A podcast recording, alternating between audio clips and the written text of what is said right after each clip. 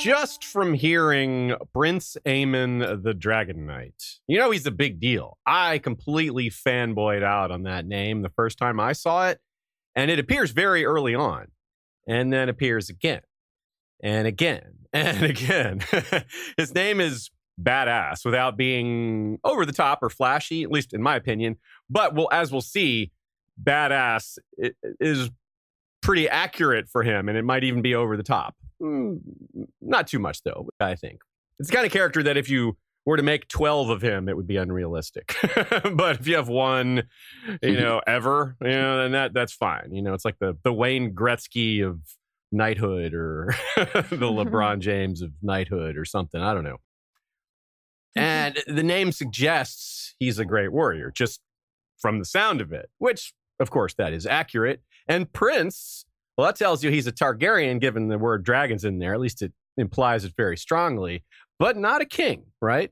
It says vague but strongly positive things about his personality, too, given one of the most beloved characters in A Song of Ice and Fire, Maester Aemon, is named after him.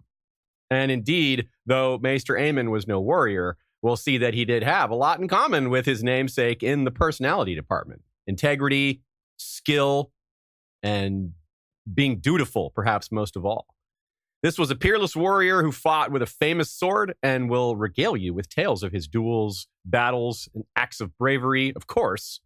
But perhaps more compelling is what happened while Dark Sister was sheathed. Some of you may find his doomed love for Nerys and the shadow of their brother Aegon the Unworthy to be some of the best stuff. It was a new era for House Targaryen and Westeros in general as it transitioned to a post draconic world and recovered from the damage their dancing and dying had done. But there was quite a lot of family drama and intrigue as well, and that is nothing new for House Targaryen. All this and more on today's episode of History of Westeros podcast. When you need mealtime inspiration, it's worth shopping Kroger, where you'll find over 30,000 mouthwatering choices that excite your inner foodie. And no matter what tasty choice you make, you'll enjoy our everyday low prices, plus extra ways to save, like digital coupons worth over $600 each week. You can also save up to $1 off per gallon at the pump with fuel points. More savings and more inspiring flavors make shopping Kroger worth it every time. Kroger, fresh for everyone. Fuel restrictions apply. Hello and welcome, everyone. Back for another episode. How's it going, Sean? You are in Targaryen red and black, as am I. Indeed. You know, let me, this is going to be a big topic. I don't know if, I don't think you mentioned it yet, but this is going to end up being two episodes, yeah, right? Yeah. Like there's enough going on here. So, given that, and given my relatively unsullied perspective, I wanted to ask a couple upfront questions. Sure. I bet One, I, I imagine some of the folks out there have the same questions. So, that'd be a good place to start.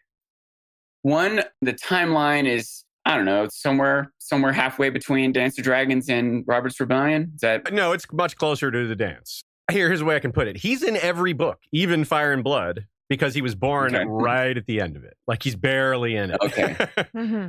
okay. So he was born a, a, few years after the dance. so he's like a after. generation after the dance, but I don't know, several generations. Yeah. Okay. So Robert's Rebellion Robert's started Rebellion. in about 282, 283. Aemon was born in 136. The dance ended okay. in 131. So yeah, it's, it's okay. a lot closer to that. And the Blackfire okay. rebellions, if you want another like time like point, the first one was in 196. So that's more okay. about the halfway point, probably. Okay. Actually, that that's sense. still closer to the dance, but closer to the halfway point. the third Blackfire Rebellion maybe is more the halfway point, or maybe the second. Anyway. My follow up is I don't know, if you had to pick two or three beats to describe this character, why are we interested in him? Why is it a big deal? What are we going to talk about? Like, I don't know, he his expedition to Dorne, his youthful success as a warrior, one of the youngest Kingsguard ever. Uh, he had Dark Sister. Those are all good uh, things. Uh, yes. there, also, is there another thing, a highlight of his life that we're going to cover that you think is worth noting up front? Yeah, I think basically, I, I think his the parallels to a lot of the characters in the main mm. story are one of the big grabs here. He is compared like Loras to and Jaime. Absolutely, Loras and Jaime are mm. probably the best comparisons. Probably the best comparisons, but also characters like Barristan, maybe a little bit of Arthur Dayne, just all the peerless warriors who fought in the Kingsguard, but also a few yeah. other Targaryens. Yeah, for me, it's the the Nerys connection that he has yep. that makes him most intriguing. I think is which was his sister. His sister is is was it romantic? Was it not? Was it well? I, we just don't really know what was going on there, and so it's kind of mysterious. You can kind of fill in the gaps. That's what makes him most interesting to me. I think. And it's something that George introduces very early. This is another character like Thoros of Myr, when we discussed a few weeks ago, that he wasn't bolted on later, which isn't a bad thing. I mean, the story grows in the telling, and it's fine to add stuff. Of course, George is good at that. But it's maybe a little more special when it's a character that was part of the original intent. And Prince Aemon clearly was.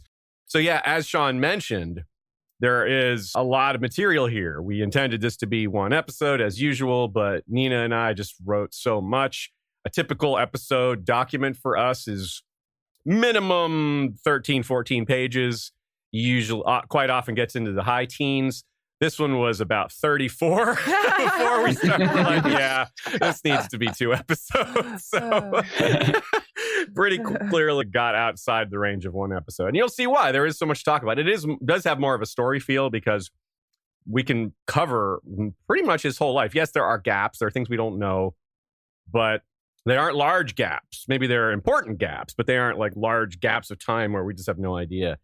And that's great. So shout out to our good friend Nina. Her blog, goodqueenally.tumblr.com, is an excellent source of fun material and analysis. The latest blog post she has over there is, hey, on Prince Aemon the Dragon Knight. Maester Aemon talking to Jon about the difference of duty and love and uh, the, the conundrum there. It's a major theme of Jon's story, but also A Song of Ice and Fire in general.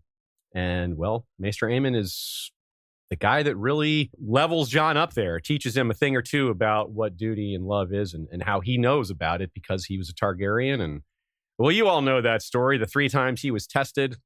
So it's very relevant to today's story. A lot of Nina's thoughts are already in the episode, but if you want more, you can get it at goodqueenally.tumblr.com. This one was voted on by patrons, but it's a TTGITT episode, which is The Tale Grew in the Telling. It's such a long thing, I had to abbreviate it. So TT-GIT. TT-GIT. next week, we'll do part two. So the episode that folks voted on for next week will actually be in two weeks. And I'll tell you what that's going to be at the end. Also, at the end, I'll give you some suggestions if you want to stay immersed. If you're having a great time in Westeros and want to stay there, well, we'll give you some suggestions on how to jump to a related topic and have fun with that. And of course, you'll want to tune in next week for part two.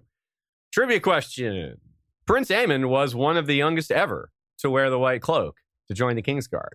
The same is true of Loras Tyrell and especially Jaime Lannister, because Jaime was the second youngest ever to wear the white cloak. But who was the youngest? Who was even younger than Jaime? to join the Kingsguard, even younger than Loras and Aemon as well. Are you going to make people wait till next week for the answer to the trivia no, question? We'll have the answer today, and we'll have another trivia question next week. Woohoo! Maester Aemon is mentioned in the prologue, so the name Aemon appears, but it's Maester Aemon, not Prince Aemon the Dragon Knight. But his namesake does come. Bran 2, A Game of Thrones. Here's the quote. Bran was going to be a knight himself someday, one of the Kingsguard. Old Nan said they were the finest swords in all the realm. There were only seven of them, and they wore white armor and had no wives or children, but lived only to serve the king. Bran knew all the stories. Their names were like music to him. Serwyn of the Mirror Shield, Ser Ryam Redwyne, Prince Aemon the Dragon Knight, the twins, Ser Arryk and Ser Erryk. When brother fought sister in the war, the singers called the Dance of the Dragons. The White Bull, Gerold Hightower, Sir Arthur Dayne, The Sword of the Morning, Barristan the Bold. Some of you astute readers will note that that quote was edited to remove a spoiler from House of the Dragon for Sean's benefit. mm, I appreciate that edit. We've had many reasons, many times to call for that quote to be read. It's such a great quote. Over the years, it's become one of my favorite early quotes it just encapsulates so much about Song of Ice and Fire. It's got Bran's love for the stories. It refers to it in song. He says their names are like music to him. The names themselves are awesome. I already told you how much the name Aemon the Dragon Knight made me fanboy out, but some of these other names here do the same thing.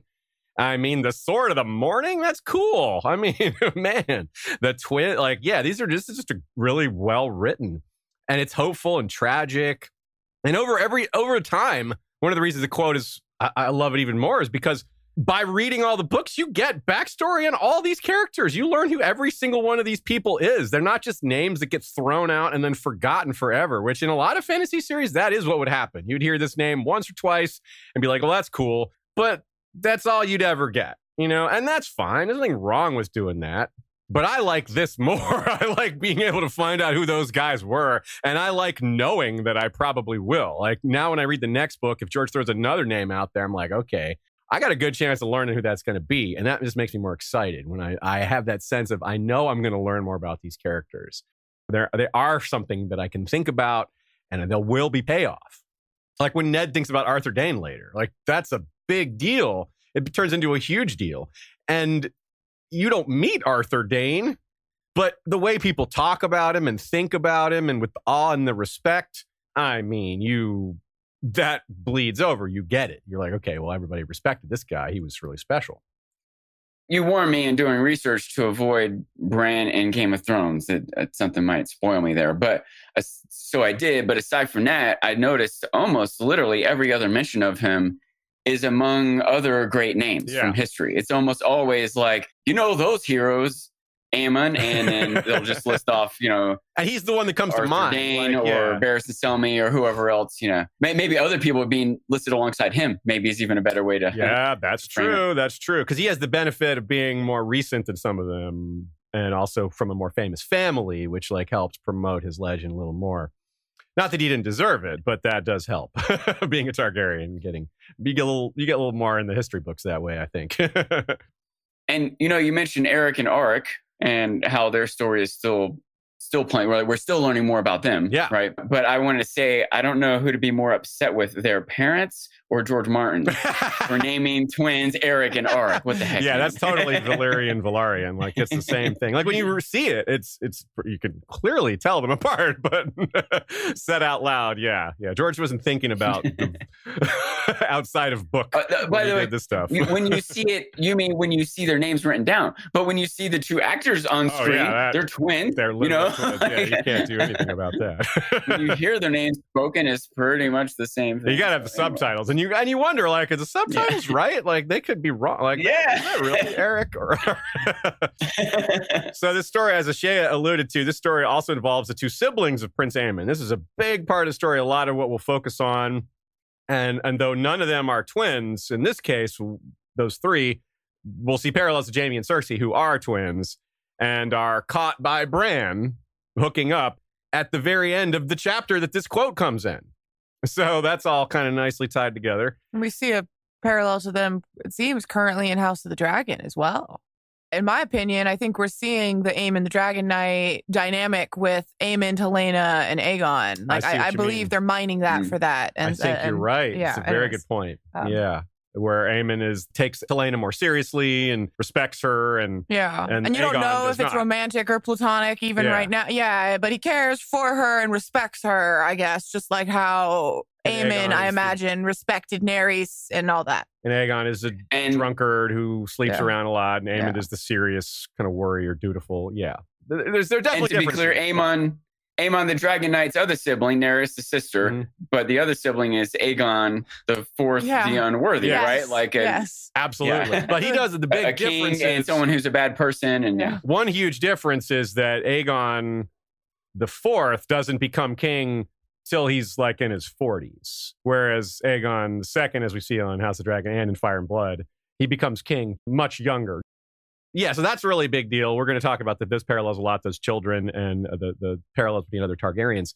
And Bran, it ends his dreams of knighthood, of course, being caught by Jaime and or catching Jaime and Cersei, and then them catching him, catching them. And he had been excited about meeting Sir Barristan, so it really changes his arc, changes what where his arc is appears to be headed from the very early on. By the way, the Dragon Knight. That's his name. What would Bran's name if he had joined the Kingsguard? He would have been the first Stark to ever join the Kingsguard. That would have been a pretty big deal. And just like Aemon was the first Targaryen ever to join the Kingsguard, and I think the only one. And Stark, so what? would He be the Wolf Knight? That'd be cool. yeah, I was thinking Wolf Knight yeah, for sure. Dire Wolf Knight or something like that. Yeah, that's Wolf Knight. Oh. Yeah. I like that. That's a unit in my game right now. Oh, nice. it's, I mean, it sounds cool. It should be in games. Yeah. Dra- I, I'm I'm for all sorts of dragon knights, lion knights, even throw in a kraken knight or two. You know. I prefer honest knights. Aw. Get those lion knights out of here. here. Dishonest lion knights. By the same token, Prince Aemon's inclusion in that list, of course, marks him as legendary, and he's worthy of the stories. Yes, he's a Targaryen, but it wasn't, you know, nepotism or anything that got him in there. It definitely helped him out in his career, but he earned it, I think. Nina says, indeed, Bran mentally places Aemon here in the first eight people he thinks of when he thinks of the Kingsguard as an institution. And one of them didn't even exist in the time of the Targaryens, Serwyn the Mirror Shield was like thousands of years before. But hey, you know, Bran's seven. He's allowed to mix this stuff up a little. That's huge for a body which has not only existed for the better part of three centuries, but which ostensibly is supposed to represent the best of the best of Westerosi knighthood. Aemon remains at the top of the popular imagination of Westerosi chivalry more than a century after his death. And it's especially impressive that Aemon ranks so high in the mind of a child with clear recency bias. Like a kid's going to be focused on like a lot of the living ones, or they're going to really fixate on certain ones, and they're what a child fixates on is going to be different than you know what an adult fixates on. The things that matter to a child is going to you know we care about different things when we're a kid. You know that's that's how it works, right? But still, Aemon stands out even to seven-year-old Bran among so many big names. We like to mention uh, when a character is first brought up in the story, the whole purpose of this first mention section that we don't always do because it's not always relevant or important. But especially with a character, we like to do that because it anchors ourselves to the story. We're playing in this giant sandbox of a world we've been blessed with, but we're still trying to stick to the story, right? As much as possible. It's still important to us. And this is a character with a lot of parallels to some of the most central, not to mention a famous real world parallel, legendary parallel or two as well. But yeah, he is mentioned over 90 times between the five novels and the World of Ice and Fire, and then once or twice in uh, Fire and Blood. 90 plus, no joke. That's not like an estimate. I mean, it is sort of an estimate, but it's, it's not a loose estimate. It's above 90. Shortly after this quote that we read from Bran, Sansa thinks of Prince Aemon as well in her first chapter because she also loves the stories and he's a star of those stories. He's a favorite. He stands out, not just for his martial deeds, but she thinks of him and his doomed love for his sister. So it's the romance that she's thinking about a lot, but also his valor and bravery, while Bran's thinking more about the sword play. You know, eh, Sansa loves the kissing stories. Well, Aemon is part of both. He's part of the so called kissing stories, even if he never did any kissing of anyone, maybe, but maybe he did. And he's also a great warrior. So now Sansa will, at one point, say that she wants to marry Joffrey because, you know, I'll be Nerys to her, his Prince Aemon, and Ned's like, whoa, okay, trust me, daughter, Joffrey is no Prince Aemon. and that, of course, we learn pretty quickly. Ned is completely right there. Sansa would cringe at that comparison were she to remember having made it so long ago. Maybe she'll just not think of that. Good for her. That's a good. That's something you can forget, Sansa. We don't need you to remember that. It's also a good time to remember that George intended this to all to be a trilogy at first. So the pieces of Targaryen history that are included early were more important to the story at the time because there was going to be less of it. He was getting more bang for his buck out of those lore bits because there was going to be so fewer of them. So Aemon the Dragon Knight was going to carry a huge role. And even after the change, he continued. So we obviously love these books, but when we see an historical figure included early on, it is a little more special. Daron the First was the first that we see mentioned, if I remember correctly, and he's one of the kings Aemon's going to serve under, Aemon the Dragon Knight. And we did an episode on Aemon or on Damon, on Daron, Dang it, right before uh, one of those, one of those names, yeah, right before House of Dragon season, and the only other Targaryen king mentioned before him is Aerys, but Aerys was the one who just died. But Daron's parallel is to Robb Stark, that's his main analog. And Robb Stark's story is complete, but the parallels suggested and influenced by Aemon are still ongoing. Even though Aemon, Maester Aemon is past, yeah, Jaime and Loras and these other characters are still around. Their stories are still playing out. Now, Maester Aemon was born in the year 198, which was roughly 20 years after the Dragon Knight died. So we know how the Dragon Knight died and most of the circumstances, though not the exact year. It's narrowed down to about three or four year range, though. So it's not a not a big mystery. And it was during the reign of his brother, King Aegon IV, the Unworthy. And that too is a name that says a lot. without even knowing much else. Most of you do know a lot about him. We did a whole series on the Blackfire rebellions, which started with Aegon the Unworthy, because he's the father of all those Blackfires, or grandfather, or great grandfather, what have you. Their stories are all woven together, but this is his point of view, as best as we can glean. Then again, perhaps his other namesake has not passed. If you believe Jon Snow's name was meant to be Aemon, then there is an Aemon that has a lot in common with Aemon the Dragon Knight still out there. But if you believe he was Aegon or Jaehaerys or, you know, Jon, Or then, then that's not as relevant. But still, Jon does have things in common with Aemon the Dragon Knight without his name actually being Aemon, but it might be. From TKOK Podcast mm. Network, what kind of current real world music would Aemon the Dragon Knight listen to? And in my head, it could go a couple ways. I think he could be real mainstream with it, or he could be real emo with it. To me, He would listen to Jars of Clay, he would listen to Christian rock, and, and stuff. oh my god! I think, I think you're right. I think you're really right he's, there. pi- he's pretty pious. So, he is but maybe song, yeah, emo. I can see that, like songs about like wanting to be with someone you can't be with. or- Yeah, but, but but you have Jesus. I don't know if he it's would be that on the nose. I don't know. though, Yeah, I don't know either. But uh, he'd be like things to deal with it. He wouldn't. He wouldn't wallow in his own. He would just like try to push forward. I don't know. That's kind of. I like the question though. Shout out to TKOK podcast. What do you think, Sean? I, I, I tend to agree with Shay that I don't think he would be into music enough to be listening to some weird indie band or some, you know, I think he would listen to something standard, good, popular, you know. I, and I don't know how to define modern. I don't know if ACDC is modern anymore. I don't know. Maybe that's too party ish for him. I don't, he wouldn't be able to wear earphones. Like you can't be a Kingsguard and and have earbuds in. You got to be paying attention. he would listen to what the king listened to because he's just that's the best Oh, answer of them all. I think Yes. he would listen to what the king listened to. oh, God. What if they, what would Aegon listen to, though? He's probably listening to Limp Bizkit or something. Oh or God. 80s rock, like the the glam rock, where it's really about excess. Motley and- Crue Yeah, just like going Yeah, all out it's and probably drinking and that. partying. Yeah. But remember, a- Aemon the Dragon Knight served under five kings. So yes, Aegon was the one that's the most noteworthy, but he came later and he he served under for Daron the Young Dragon, the Conqueror of Dorne. That would do it. That dude listens to like metal, like he's into. like- yeah, fire and blood music made for the intensity. Yeah, and he does have his headphones on while he's on the battlefield. He's like, all right, I'm going for it. He was born in 136, the same year that Aegon III's regency ended. So the, the year Aegon III became old enough to rule on his own was the same year Aemon the Dragon Knight was born. Now, we said that Aemon the Dragon Knight was probably the, na- rather, Maester Aemon was named for Aemon the Dragon Knight, and Aemon the Dragon Knight was probably named for the Prince Aemon, who had been Jaehaerys and Alysanne's heir for so long. He had been hand to the king, the uncle of Viserys Daemon, father of Rhaenys, the queen who never was. That Aemon, of course, had been groomed to be hand and had died 45 years earlier to the Myrish crossbowman that was aiming for Lord Tarth. Nina writes, by naming his second son after Aemon, Prince of Dragonstone, Viserys could further underline the Targaryenness of his family, despite their Lyseni maternal heritage. As we discussed in our episode on Lys, or Lys, however you want to say it, I go back and forth. Aemon and Aegon and Nerys' mother was Lara Rogare, who was Lyseni.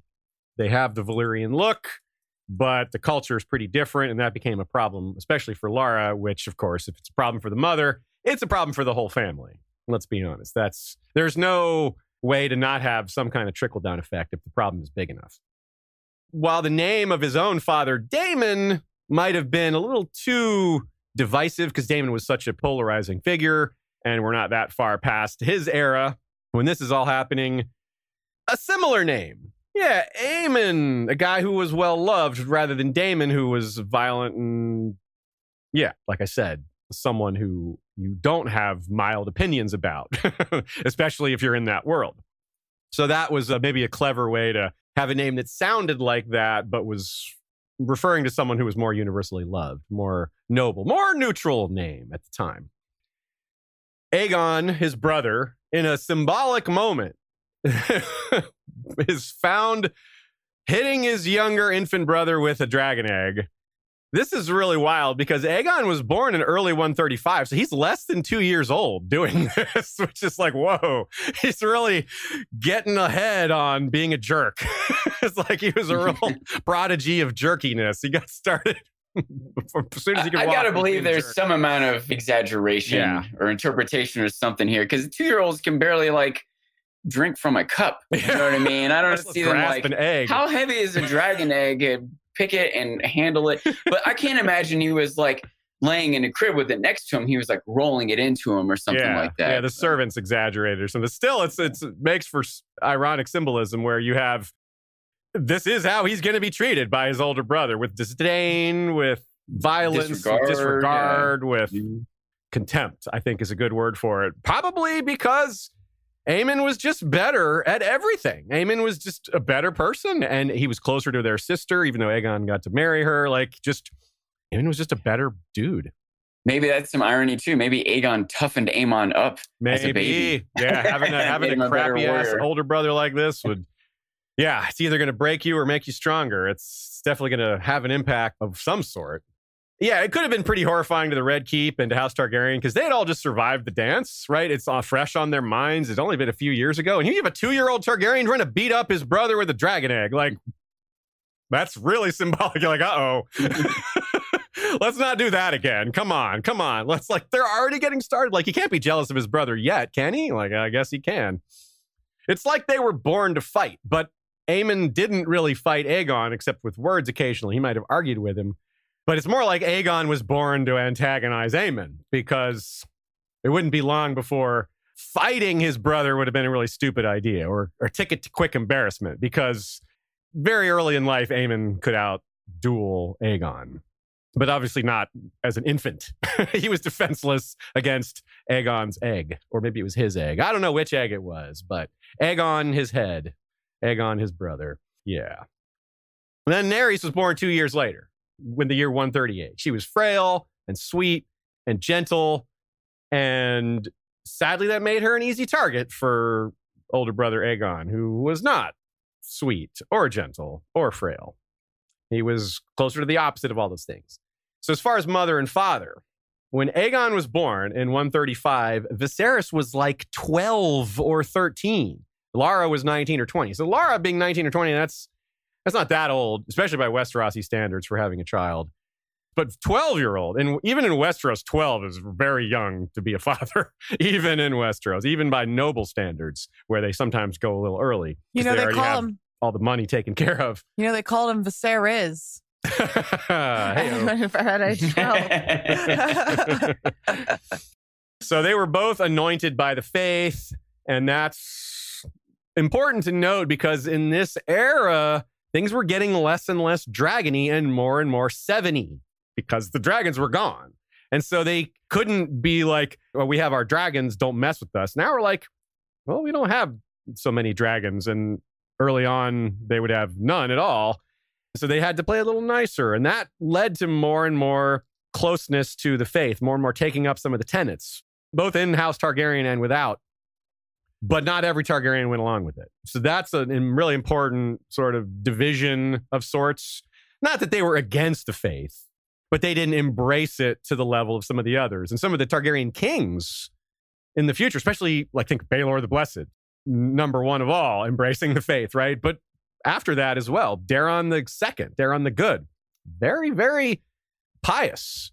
And over time, they started to move away from some of the incest traditions as well, because, well, why, why be incestuous when you aren't keeping the blood pure for dragon riding? It's if there's no dragons, what's the point of that? So these are things that will come up. These are things that are changing for House Targaryen early on in this era. So Aemon's born right at the cusp of a new time, a new world for House Targaryen and for Westeros. Lara also wanted them anointed in a Lysene ceremony. She wasn't against them being anointed in the faith, but she wanted them like doubly anointed, which is pretty normal in the real world too, but not this particular situation wasn't so normal because people didn't like the Lysene religions. They didn't like her to her to people around Westeros. They were strange and they didn't understand it. It was it's strange to them. They think it's black magic. And it was a little made a little worse by the fact that Lara didn't ever learn to speak the common tongue. Any conversation between her and her children would have been in Lysene or one of her other languages like Valyrian. Lysene is just a dialect of Valyrian anyway, which, by the way, tells us that her children learned to speak those languages, but they may not have kept it in practice because she left in 139, returned to Lys, and never came back. She didn't feel welcome, in part because there were aggression there was aggression against her family her side of the family. And her family had that big collapse. The Rogare family had their big power play that fell apart and there was civil war and members of her family were killed and all sorts of stuff happened that's a little outside the scope of this episode. A lot of it we covered in the Lysene episode. So it's kind of understandable that she left. On the other hand there's people out there who really can't fathom leaving their children behind. But if we try to put herself in her shoes, maybe it makes a little more sense. Nina says, I do feel bad for Larra because I can imagine what sort of unhappiness she might have been feeling at this point. She had already been violently reminded during the Lysene Spring that her foreignness could and would be used against her.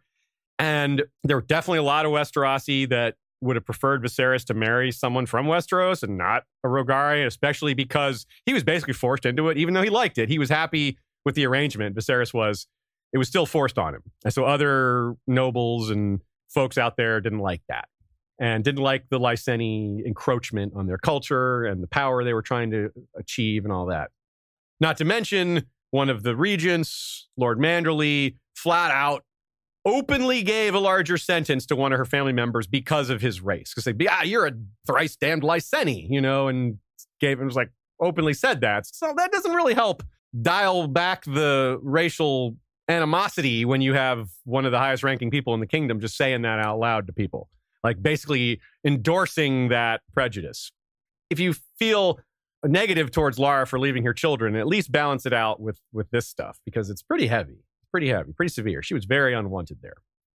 I think another thing that Nina says here too is that she might not have really been given the opportunity to be a mother. Yeah, like that's true like she might be leaving these children that she's not even allowed to see. Yeah, like they don't they don't want her to raise them as Lyseni, so they're trying to yeah. take take her away. Yeah, I, I see that. They're trying to keep her out of the public eye, trying to prevent the kids, trying to make sure the kids learn Westerosi custom, customs and not Lyseni customs. So like, if she's a borderline prisoner, her children are borderline prisoners. They're kept apart from each other. There's prejudices against her. Like at some point, in general, I understand the idea like you said, it's hard to fathom leaving your children, but I can fathom it. I yeah. can come up with a scenario where you would, and I think this might be the scenario. And and here's an, there's another example that Nina mentions here is Mellario of Norvos. That's the mother of Arianne and Quentyn and the other one, Trystane. Trystane. Trystane. Yeah. I was like, the other one. the other one. yeah, I forgot Lancel the other day. You know, yeah. I'm, in, I'm in the middle of a reread because, like, yeah, I'm like, oh, they got to shake that rust off, Aziz. and yeah, so Mellario, of course, she also left. She left to go back to Norvos. She was unhappy in Dorne, and Doran didn't really give her a say in some important decisions. Like he, when he gave their children away as hostages, she complained and was like, "What kind of father gives her kids gives her kids away?" Like, well, a princely sort. It's like who's really giving the kids away? Like who's really leaving the children in this scenario, right? So that there's a fair argument to be made there. It's like you sent them away. I left, but you sent them away. I didn't leave the children. You had already sent them away. Anyway, coming back to Aemon, it's very traumatic. Naerys, I mean, there's trauma from just never meeting your mother in the first place. I don't want to downplay that. I never met my father, and that mattered. But Aemon and Aegon, it probably would have been worse because they were four and three and they would have a memory of her and they would remember her leaving. So that's, that's probably more powerful, probably a bigger level of trauma. And for Viserys, it was a big deal too. This is his only wife. He doesn't remarry. He was only 17 and he was very into her. He liked her a lot. And well, he kind of went Tywin. Viserys is kind of a Tywin without the cruelty and evil, but but yes, the coldness and the becomes stern after his wife well, in this case, left, in Tywin's case, died, and had three children two boys, one girl, and one joins the King's Guard. Yeah, there's all these very similar things, not to mention Viserys is hand to the king for 20 years, just like Tywin was. Uh-huh. so there's a lot of very strong parallels here. So if you think of Tywin, very, or think of Viserys very simply as Tywin without the cruelty and evil, you'd be pretty close. So competent, capable, intelligent, good administrator, but not a great parent, you know? Was he a mass murderer? No. so Okay, okay. I remember. that's, that's a pretty big distinction. well, I said without the evils. You know. Another really fascinating thing about this time period is because the dance wiped out so many Targaryens and just people in general, not just Targaryens, obviously. Viserys at age 17 was the second oldest Targaryen at the time. The only older one was the king Aegon, which is his older brother, who's only a couple years older. So, who would just, as we said, in 136 reached his age of maturity. So, this is a very young batch of Targaryens. It's like a re- not only is it a new era culturally because of the changes and loss of dragons and all these other things, but it's like a reset within the family on a personal level. Like they don't have the elder statesmen to learn from or to teach them stories of the old days. They have that in the form of non-family members, maesters and other people who may be close by, maybe a Velaryon cousin here or there. The sea snake was gone by now too. There's just there's not a lot of people they could talk to about what things used to be like. So they had to make their own way. And that's doubly so for this family who didn't even have a mother and who had a father who was too young to be a good dad and was hand to the king. So he was rather busy besides. So you say Aemon became strong because his brother beat on him? Well, he had a lot of other factors that made him strong. Yeah, he was privileged. No, let's not forget that. Sure, he had money and wealth and education, but in terms of parenting and a support group around him, eh, not that much. Not that much. I wouldn't call him privileged in that regard. Certainly not. I'd say almost maybe even almost underprivileged in that in that regard. Nina says it's interesting to speculate on the political implications as well. Larra would have been something like the second lady in Westeros after the queen, Queen Daenerys, and so her flight might have caused quite a bit of comment. As even though she wasn't well loved by a lot of people, it just goes to show that the big reset at court. You don't have these older cousins or the former the, the Dowager Queen, nothing like that. So who do you who do you go talk to? Who do you ask advice for? It's a really really different time, even though it's not that long after the dance. A lot of pressure, a lot of change. Another reason Viserys might have been under pressure to remarry, though he might have been under pressure to remarry after Larra left, is that his older brother, the king, didn't have any kids yet. So Aegon, Aemon, and Naerys were the only young Targaryens at the time. So that all the air, the future of the kingdom looked like it might pass through there. Might. The king was still young, and his queen was too young to have kids. So there was no, there wasn't like doubt that they would ever have kids. But it until it happens, you don't know that it's going to happen. And, and, it's important to note that it isn't just Aemon and Aegon and Naerys that lack a mother figure. I mean, Aegon the king himself didn't have a mother around. Neither, neither did Viserys. His mother, their mother was gone. And Queen Daenerys, her mother was gone too. So none of these kids had their parents around and they're having to like rule the kingdom and rebuild the kingdom after this giant civil war. Oh, yeah, a few years had passed. A lot of the rebuilding had happened, but still, they were worried about it happening again. And there's just a lot going on. It's a lot for teenagers to have to handle, even royal teenagers, even with their upbringing and all that. Un, unadulted. it's the word unadulterated. unadulterated children. I could see the Targaryens being heavily protected too, like mothered and fathered by people who weren't their mother and father, like very overly protective of the very few Targaryens who were left. Because if the Targaryens die out, then you got to figure out who's going to rule, and that's probably going to go bloody. No one wants that. That's not something that you aim for unless you're, I don't know, Euron or something like that, or Littlefinger maybe. So not many people would want that, if anyone. So not only is a child going to feel major loss from the departure of their mother and loss of protection, just the feeling of having your mother around. But presumably, the fearsome Sandoq the Shadow would have left also. He would have been a monstrous protector that, even as a kid, you'd be like, oh my God, that dude is just way bigger than everyone else. But he's on your side. He plays nice music. He's there always protecting your mother. You'd probably recognize him as a protective influence. And then he's gone too. And you're like, dang. so he was like a bodyguard to yeah. Larra? Yeah, he was a former pit fighter that was freed and made her sworn shield. And he's like a huge man, like sort of Gregor Clegane sized, not as tall, okay. but wider and not, you know, undead, but very dark skinned. So to unfamiliar looking to a lot of Westerosi, which may have made him more intimidating. And his face was like scarred up and his lips were missing and he didn't talk, but he played music. Yeah. he, he could play the harp really well. He had beautiful music. Very interesting characters. They may have missed his music as well. You know, I didn't think of that until now. Yeah, Sean has His whoa wait. lips were missing. Yeah, yeah. So he was Make it different. hard to drink. Yeah. That's what Sean Higgs I wonder if he had a straw. How will you drink all your drinks? with this vibe around court of lots of Lyseni and this big burly protector who could spring forth at any moment. So maybe it's natural that Aemon took to knighthood because they didn't have the adults around as much as they would other generations did to protect them. And so with the knightly sense of duty and this the faith of the seven is becoming more and more part of the royal court you could see why someone would step forward and be like, I'm going to be the one to take on this duty and be a protector. It's needed. I have the skills. I'm going to do it. And that person was Aemon. Even at a young age, it seems like he started to take on that duty. Seems like he was a very serious child. Didn't didn't play a lot, probably.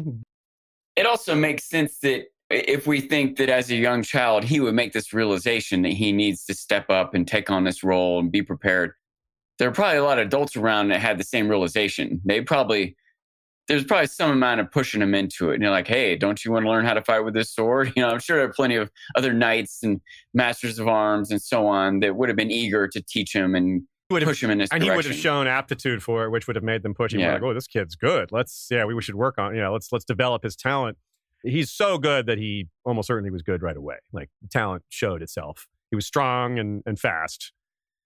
It also was inflamed by the fact that yeah, the king himself was kind of a depressed kid. He got he came out of it somewhat.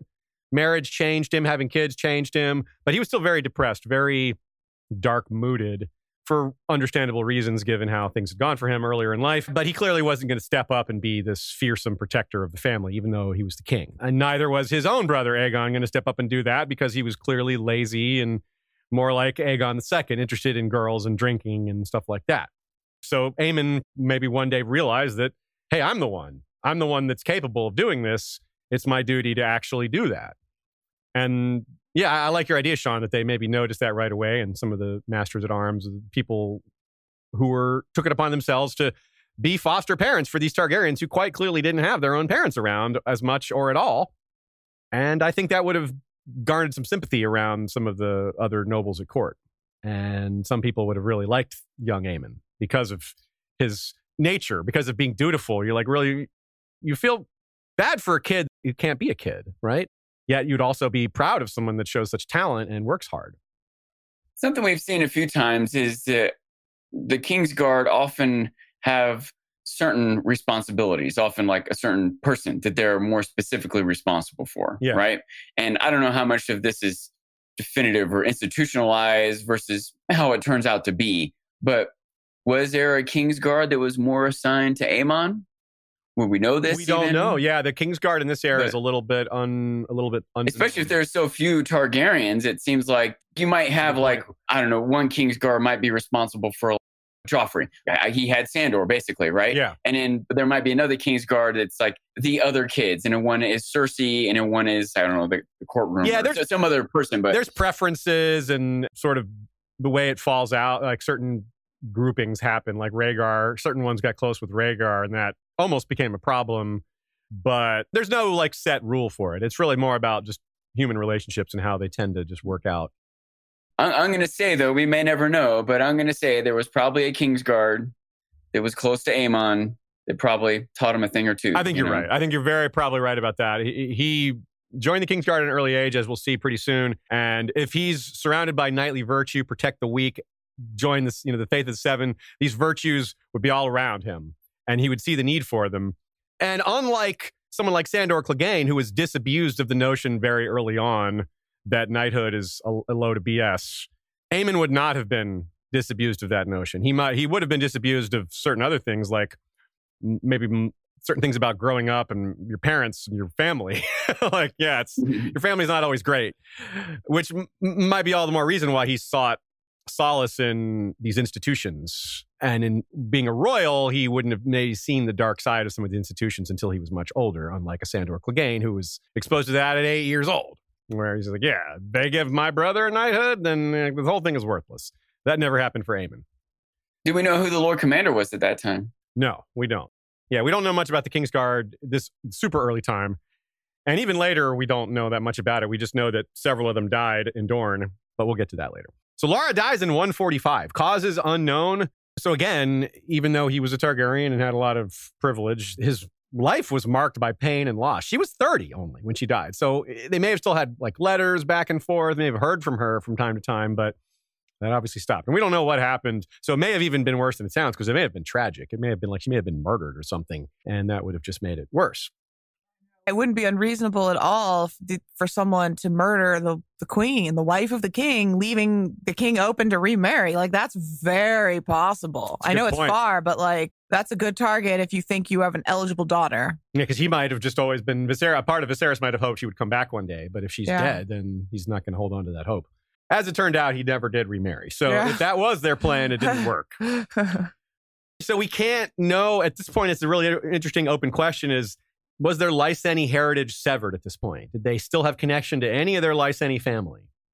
They may have still had some Rogare cousins out there. I mean, the Rogare family had their fall, but it wasn't a total collapse. It wasn't like they were wiped out. As we saw, which one of the Rogare, I forget which one, came back and got to bury Lysandro properly. And so they had a, a comeback.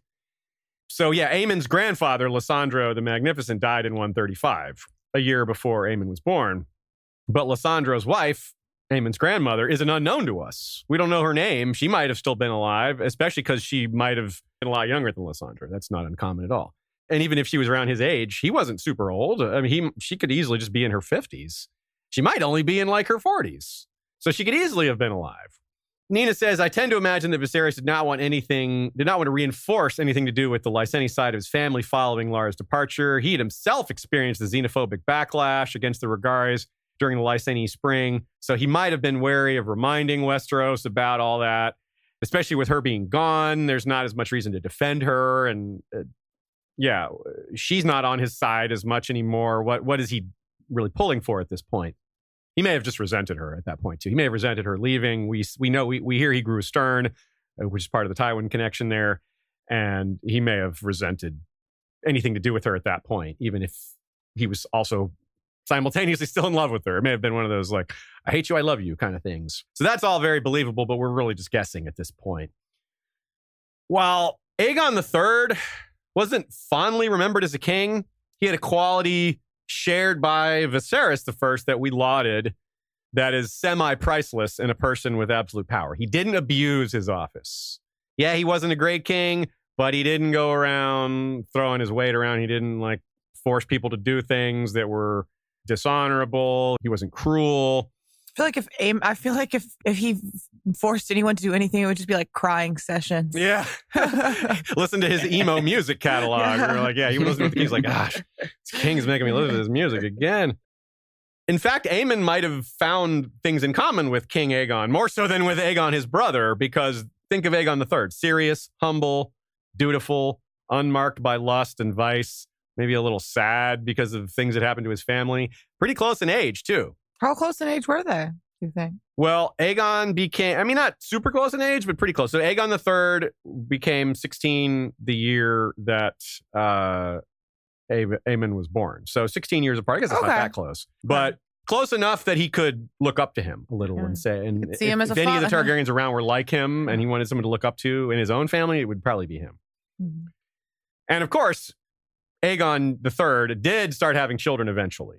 Maybe it was more out of duty than out of love, although he had five children. So that kind of implies he was maybe enjoying himself a little bit, if not a lot. He maybe came around on it. Uh, no pun intended. Uh, in 143, okay, pun intended. In 143, when the Dragon Knight, who was not yet called that, was seven, the future King Daeron the First was born. So he's closer in age to this guy. Followed a year later by Daeron's younger brother, the future King Baelor, followed in succession by princesses Daena, Rhaena, and Elaena in year 150 when Aemon was 14. So while Aemon was never all that close to inheriting the throne in the first place, he fell even further behind. And so did his brother. We don't know what Aegon was thinking. He may have thought he was close, then he fell really far behind. which made Aemon's development or sense of duty even clearer. Given traditions and the family conditions at this point, the Targaryen family was regrowing itself. All the more reason for him to be like, to have the attitude of a Loras or something, where it's like, yeah, I'm the third, fourth, fifth line down. There's no need for me to marry and have kids. I should be a warrior. I should be that, this and that. So the standard Westerosi traditions were clear here. Like his duty was pretty straightforward in that, in that sense. So let's talk about his siblings because this is the meat of it. Obviously, most of it, his parents aren't a big part of this story. One of them's already dead at this point. If we technically she isn't dead yet, but we fast forwarded to her death because it's not going to have much to do with anything. And Viserys is going to be too busy being hand to be much of a father. Again, we're going to see them raise each other. So it's these three siblings. It's the, they're going to be mm, the focus for a lot of this. Now, Aegon had a lot of terrible qualities. If you think of the young versions of him, like Aegon II, you'd not be too far off. Though this Aegon was more capable with the sword and maybe even maybe a little crueler too. That wouldn't last, as we'll see. He also took after Viserys first, and that he really declined as he aged, partly due to lots of partying. But while Viserys first health declined, his personality didn't really change. Aegon, on the other hand, it was both. His health and his personality declined. He became a jerk. He became uh, more cruel, more hateful, more vindictive, more all the bad things. But this was very slow buildup. And again, he's not king, not yet. So it was less of a problem than it could have been. But still, it was bad. I feel like Robert is almost yes. Aegon light. Robert you know? is the best comparison yeah. for Aegon the Unworthy, yes, especially because of all the bastards. Well, maybe not especially because of, but that's one of the major things they have in but common. Adding to it, yeah. Yeah, and the very slow decline. Yeah, and Robert also not as bad as Aegon, but yeah, similar cloth, cut from a similar mold for Yeah. sure. And at the time, it, it probably didn't seem that bad though, because it, like I said, it was so gradual. It was a slow process. And his father or their father kind of kept him in check. Viserys made Aegon behave better. Like he disciplined him somewhat. So that helped. M- Not as much as it could have. Maybe if he had a mom around, it would have helped even more. It's also possible, Nina writes, that Aegon developed his resentment towards Aemon very early. Indeed, you could see that. Two brothers. The older brother is worse at everything. The younger brother excels at everything. And the older brother's already kind of a jerk, already kind of a narcissist. He's going to take out his frustrations on the person that's besting him, not look inward and feel depressed that he's not good enough or just shrug it off because he's good at other things or just who knows how he could have reacted. But it went about as bad as it could from what we know, that Aegon took his brother being better than him poorly. And he wasn't just better than him. He's one of the best ever. so it's really, if that feeling existed, and it probably did, it would have been pretty intense for Aegon to be like, wow, I am really, I'm the older one, but my younger brother is just best at the thing that everyone in this country values most being good with a sword. It's like he would have gotten so much acclaim, so much praise. And Aegon's just, damn it, you know, I'm going to go drink some more. And not that this excuses his eventual behavior, but, you know, if he hadn't turned out so bad, I would feel more sympathetic for him. I literally don't even care about skills with a sword. this jealousy may have grown because Aemon and Naerys grew close. Aemon, the, the brother and sister, had a lot in common, whereas the older brother, the one who's actually going to marry the sister, has less to do with them. They don't have as much in common. So this is another little point of division between a, a, close little group here. And Aegon would be the one that would remember their mother the most. He'd be the one that would feel that her loss probably the most and may have even been like her the most. Lots of jealousy, lots of animosity, lots of unevenness, and lots of lack of parenting, all very early on, creates kind of a mess. George also said, by the way, that Naerys turned out to look like Daenerys, as in Daenerys, mother of dragons. And she would have a daughter named Daenerys as well. That's the Water Gardens Daenerys.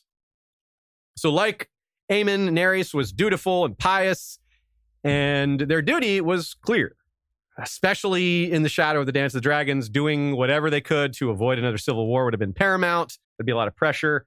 Too bad they didn't have Alysanne as a mother. When young Daenerys, a different Daenerys, died, their plan was to marry Daenerys to the first Aemon. And then Jaehaerys is like, well, Daenerys died. Let's marry Aemon to the next youngest kid. That's young Alyssa. And Alysanne's like, no. Baelon and Alyssa are separate, are like attached at the hip. We were going to marry the two of them. Let that continue. Why you don't need to break all the previous arrangements to make the oldest two marry. That's it's really not that important to do that.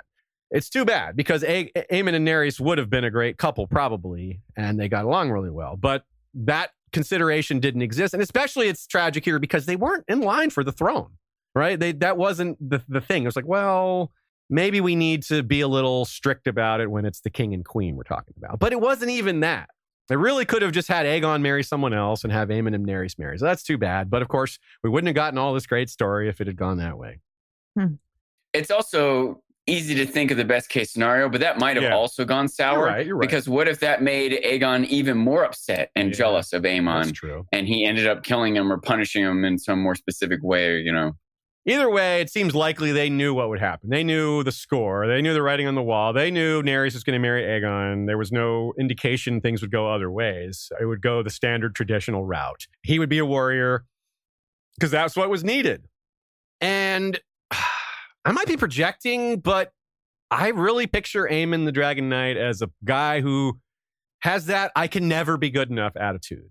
He just tries so hard to make up for that, even though he's amazing. And that a lot of times comes from people that are underparented or abandoned when they're young by their parents or feel abandoned.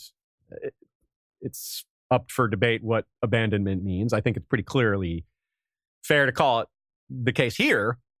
So, what that does in a person is you have someone that works really hard, who's also really talented in his case, that never is satisfied with their own level of success. So, like, yeah, everyone around you is telling you you're great, and a part of you doesn't ever accept it because you know that they were pumping you up as a kid to make up for your mom and dad being gone and to make up for the unusual nature of your upbringing and and you maybe as an adult you still feel like they're pandering to you that way and it just sticks with you forever you're just always trying to be better because you never think you can be good enough and that leads to you being amazing at the things you're good at because you work so hard at it and you're so constantly motivated and then you're pious on top of that with this duty angle throwing it at you. I mean, this is no wonder this guy is so good. He had the talent, but I get the impression he worked really hard at it too.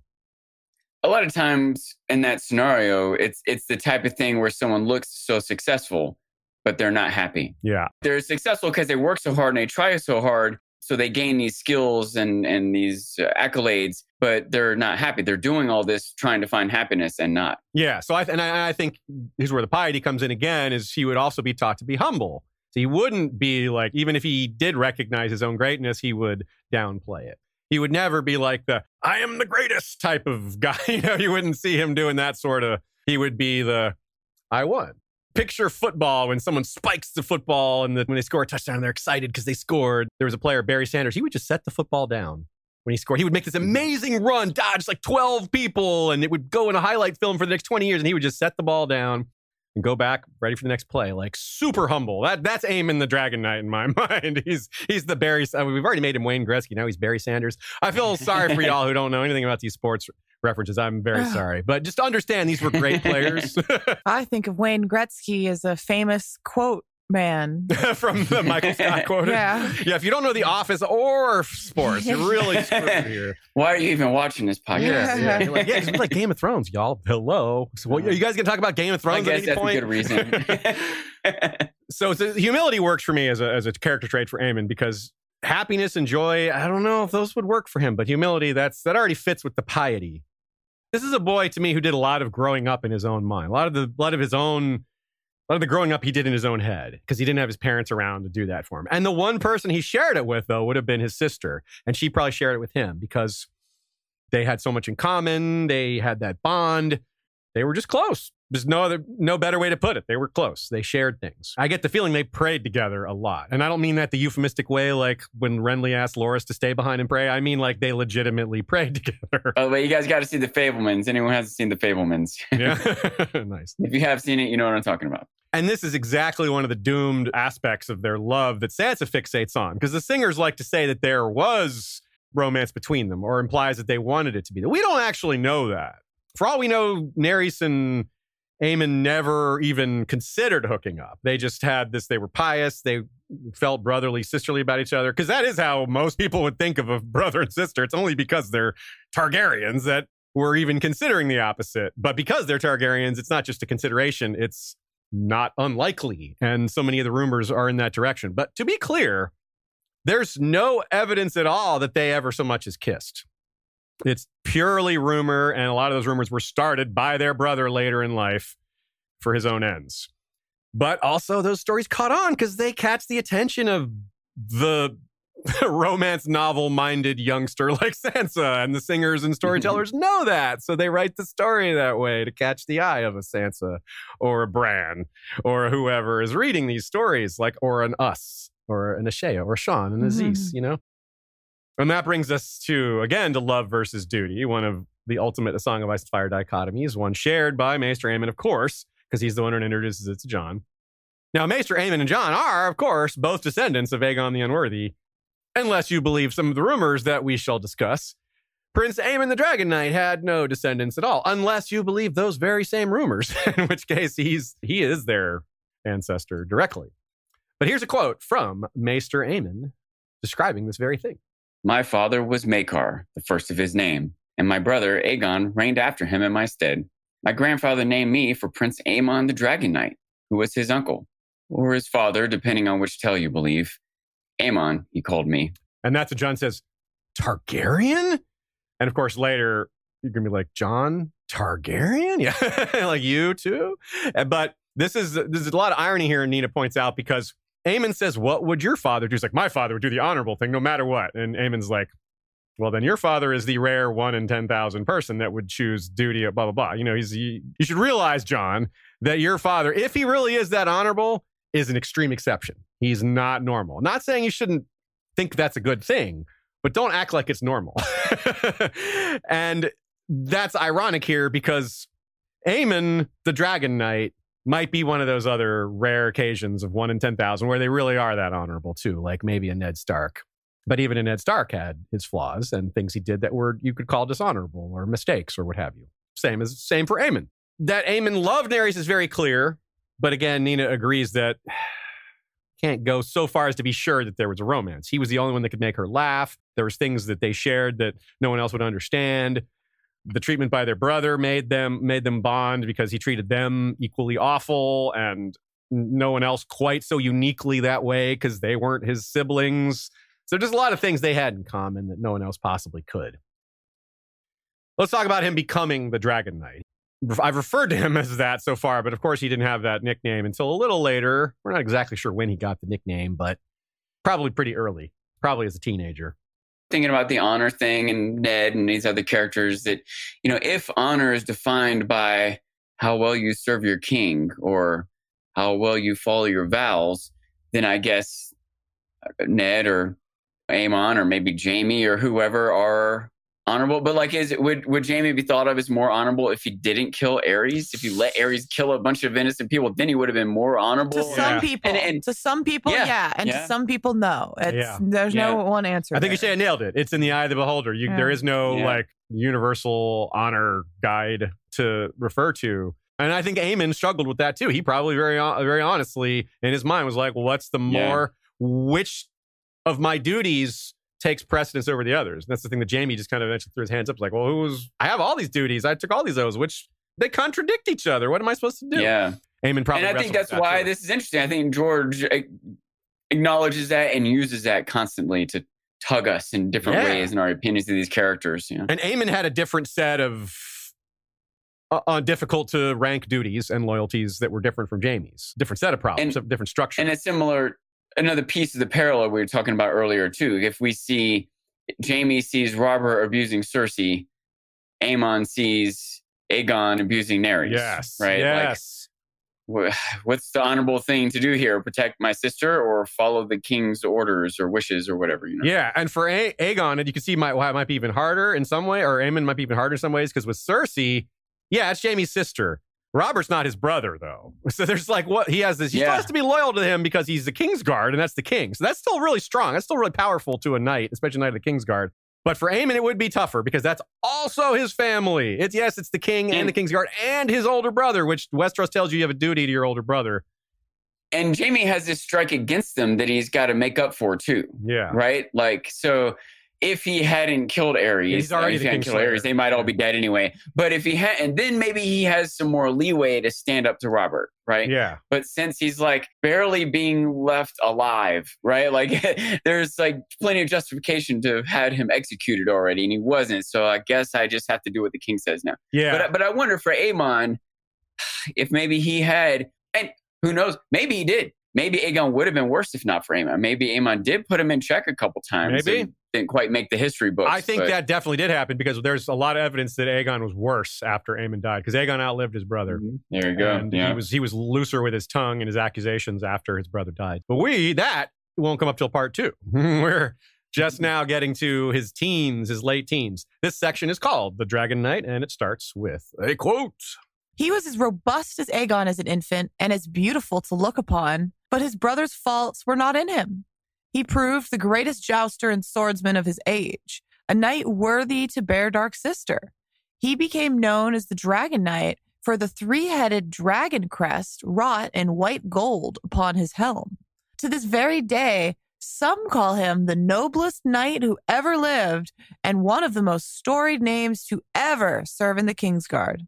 So that gives us a clue how when, when the nickname came about. It was after he joined the Kingsguard because that helm is white gold. It sounds like his Kingsguard helm, a helm he had made for joining the Kingsguard. So that's probably where that happened. The Kingsguard aren't supposed to be all flashy, but this guy's a dragon helm. Jaime did the same thing. He had the Lannister stuff.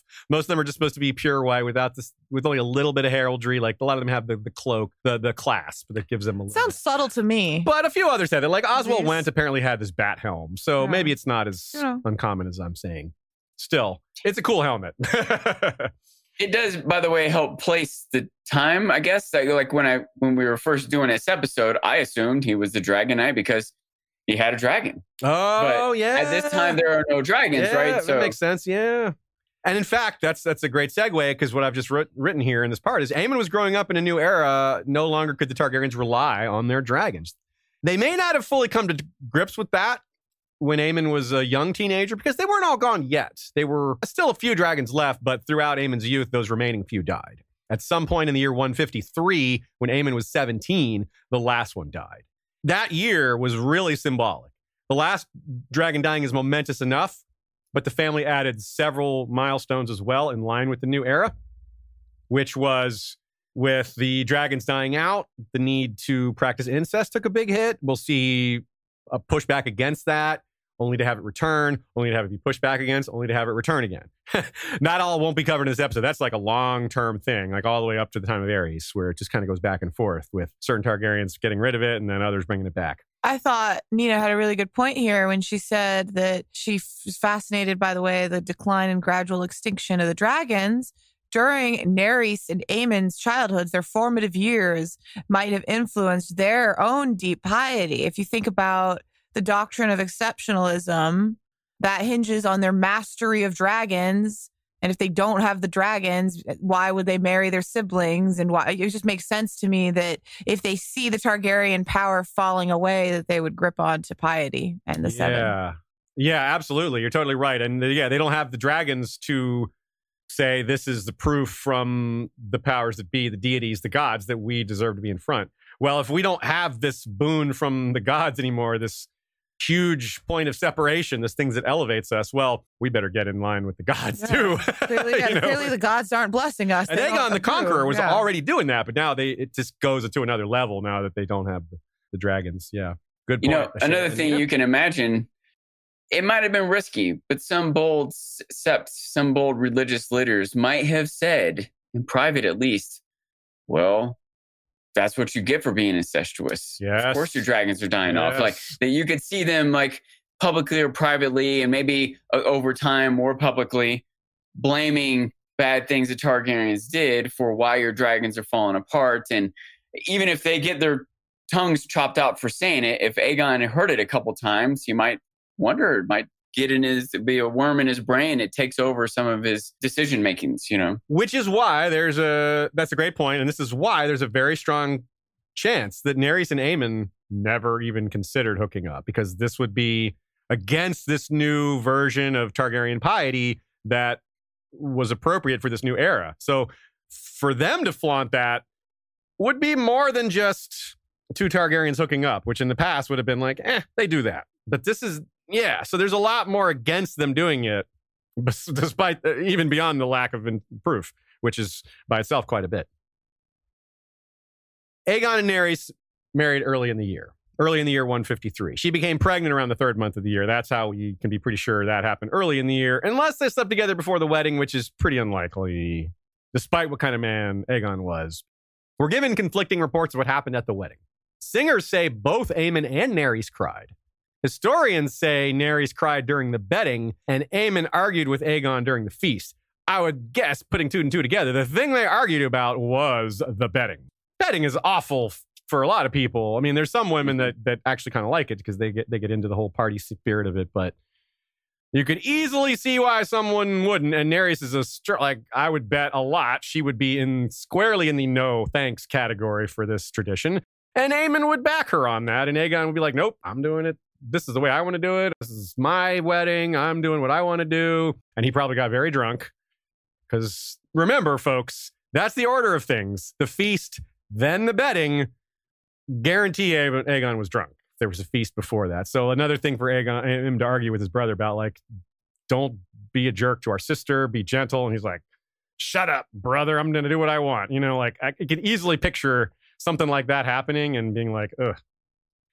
There weren't any like blades drawn type of fighting. It was an argument. Nothing like that type of level of of dispute. But Aemon was showing the kind of man he was here, standing up for those who couldn't help themselves, even when there wasn't much he could do about it. He still stood up, and if, if all he could do is argue, he's going to argue. If he can draw his sword and fight, he's going to do that. So this is another reason Sansa liked him so much. He did what was right, according to the stories. He did what was right. He always kept his sister in mind. He cherished her and protected her. And as Sansa reading the story, Sansa's going to probably put herself in Naerys' shoe. That's the one she's going to have the most in common with in a scenario like this. When she reads Florian and Jonquil, she's not picturing herself as Florian. She's picturing herself as Jonquil, right? So she's picturing herself as Naerys here, probably. And so and she's not picturing Joffrey as Aegon which she either. should. She's picturing Joffrey as Aemon. right, yeah. which Ned was like, no, you got that wrong. And at the time, like, we weren't sure about Joffrey when that line was spoken either. The red flags were there, but he hadn't gone nearly off the deep end yet it's one thing to not be a great hero. It's another thing to be a terrible villain. Yes. You don't assume so. There's something in the middle that Joffrey could have been. Yeah, you know? he looked bad, but he didn't look murderous and psychopathic Monstrous. at that point. Yeah. But oops, he was. Yeah, which is also fairly true for Aegon, though probably not true in this era. Aegon's murderousness seemed to come out more gradually. He just less and less restrained, especially as more and more power went to him. And of course, at this point, he was pretty far from the throne. All right, let's take a break here. Say hello and thanks to our sponsor, Smile Brilliant. Something to consider about whiter teeth. It's kind of an interesting thought. There's a lot of ways to improve the way you look, to look better. Beauty standards, though, are different around the world. What's considered handsome or beautiful or good looking, it changes in some ways depending on where you are, who you are, who you're with your culture, your friends. But I've never heard of a culture or a trend or a country where white teeth were bad, where that's a negative. It might not always be the best possible thing, but it's pretty much always a good thing.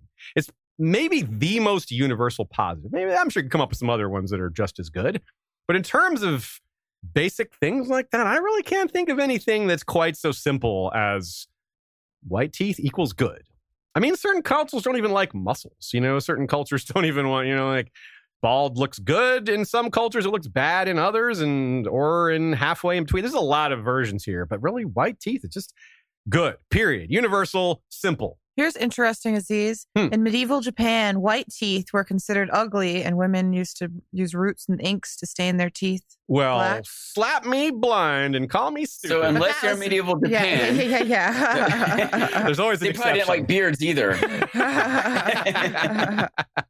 well, look to history of Westeros for the obscure counterexamples, even in our sponsors.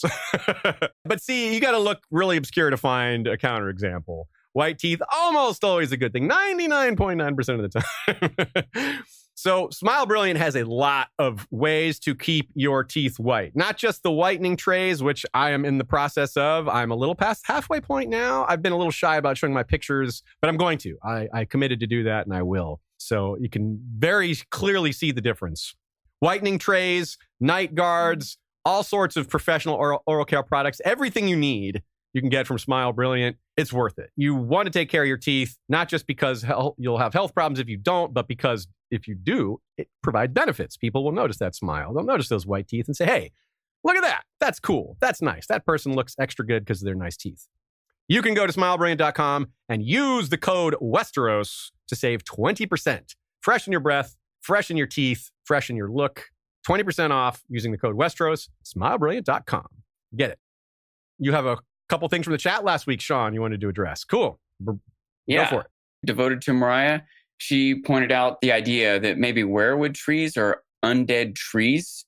Yeah, like- oh, that's kind of a a cool idea. idea. Like vampire trees. Pale skin and they're like fed blood and have red, you know, Eh, faces that are kind of Even if not like and- entirely accurate, it's a great way to conceive of it. It's like it works. I like that. That's great. Paul pointed out some, the episode was on blood magic, and something we just didn't even touch on was the faceless men. Is that blood magic? Cutting off faces and reusing them? I don't know. Yeah, So- because like uh, when Arya attaches the face to her, it's there's blood, but it's just her Yeah. blood. Like they have to, she has to cut her own face and then it merges. So yeah, I, I think you could argue that could be blood magic. Graham suggested that my drinks each week be called Riz Fizz. Just wanted to get that in. I like it. Yes, Mm. yes. And finally, another thought. I think this also came from devoted from Mariah. Visions. Okay, so like I don't know exactly. I'm not going to exactly quote her, and I might have like taken it my own direction, or whatever. But just the idea that I made a joke about like hair magic, like what you, you're sacrificing things for the sake of magic. So it might be blood, or if you burn someone alive, does that count? And I joked that you know Dany and the pyre hatching the eggs might have been you know 60% fire magic, 30% blood magic, and 10% hair magic. You know, yeah. if she sacrificed her hair. But the, the fact is that she would have looked bald and as a young girl and might even, in a blurry vision, not been clearly a girl. In fact, a vision of her might have been mistaken for Egg. Someone having a vision of Dany hatching those dragons might have thought they were seeing Egg in his shaved head as a young boy.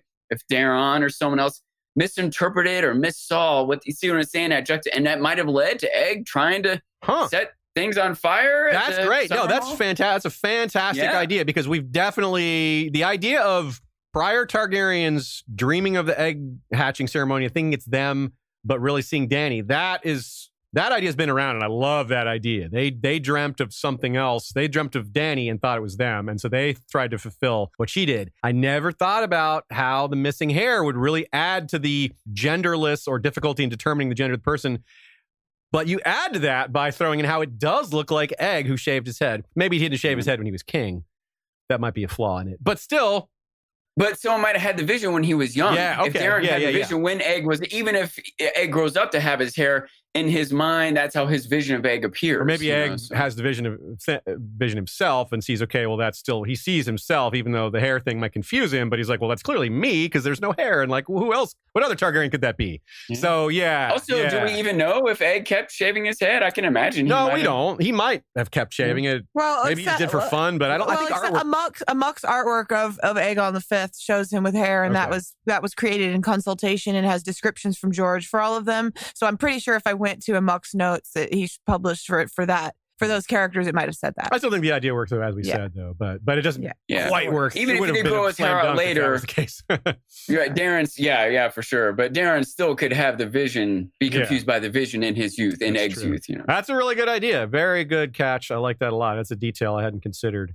Brings us a little closer to that. you say you haven't considered that theory, and I feel confident that if I went through the hundreds of hours of content we That have, have, you have. Okay. I, yeah. I, I, I honestly think you have, but I still like being reminded because I think it's a brilliant idea. But I just had to, I'm just like, you know, like, Maybe I have heard on that, before. Right? You're right, though, Shay. That has happened a couple times where like someone said something like, "Oh, that's a really good idea," and then I go back to one of our old episodes and like, I said that. yeah, yeah, yeah. like I did think of that too. You know, that has happened. Oh, so Oh. sometimes, it it takes a couple considerations to co- Yeah. to congeal, you Yeah, know, to yeah. become headcanon even. Yeah. Absolutely. Let's talk about knighting in Kingsguard. We know he, we don't know when he was knighted, and we don't, and we, but we do know when he joined the king, joined the Kingsguard, and it was all still in this same year of 153. Well, not the knighting, but the Kingsguard. Since he excelled at all forms of knightly combat from an early age, he was winning tournaments as a teenager. We don't have any specifics, but he was probably knighted at like 15 or 16, very young, but not not the youngest ever, which was Daemon Blackfyre at age 12. We do know that Aegon III was big on keeping the commons occupied. He very famously canceled his coming of age party when he turned 16 that they were going to throw for him and told them to just give all the food to the commoners. He's like, I don't want this party. Give it all to the commons. That's going to be my reign. Bread and Who did that? Aegon III. You got a When he third? came of age. Yeah. notch up in my book. Yeah, yeah. Sean's like, good job, Aegon the Third. Yeah. So decent chance he had a lot of tournaments because he was big on giving entertainment and spending on the commons, which would have given Aemon a lot of opportunity to build his reputation, show off his skills, joust in front of people, which would of course also make Aegon, his brother, a little surly, perhaps. We know that he probably got Dark Sister before he joined the Kingsguard. Daemon Targaryen, Prince Daemon from House of the Dragon, got Dark Sister at age 16 from Jaehaerys, the old king. I'm guessing it was a very similar thing for Aemon. Aemon turned 16 in the year 152. It could have been around then, maybe maybe a year earlier. But his father's hand to the king, this king that he has some things in common with, is in charge. Aegon the Third probably signed off on it, but my head canon is that it was his dad's idea. It's like, my son is a really good warrior. He's earned Dark Sister, don't you think, King? And King's like, yeah, sure. I can easily see him just shrugging and be like, yeah, give it to him. Sure. Yeah, he's earned it. Fine. What's next?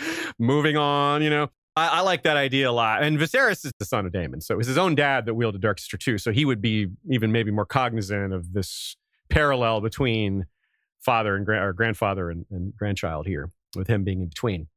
A Little bit of shades of Jaime and Cersei here, though, huh? You've got Jaime joined the Kingsguard in part so he could be near Cersei.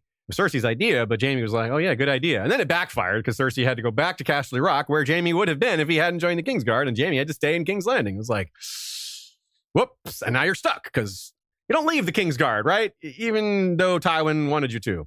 But Nina points out that it's even closer to Loras and Margaery.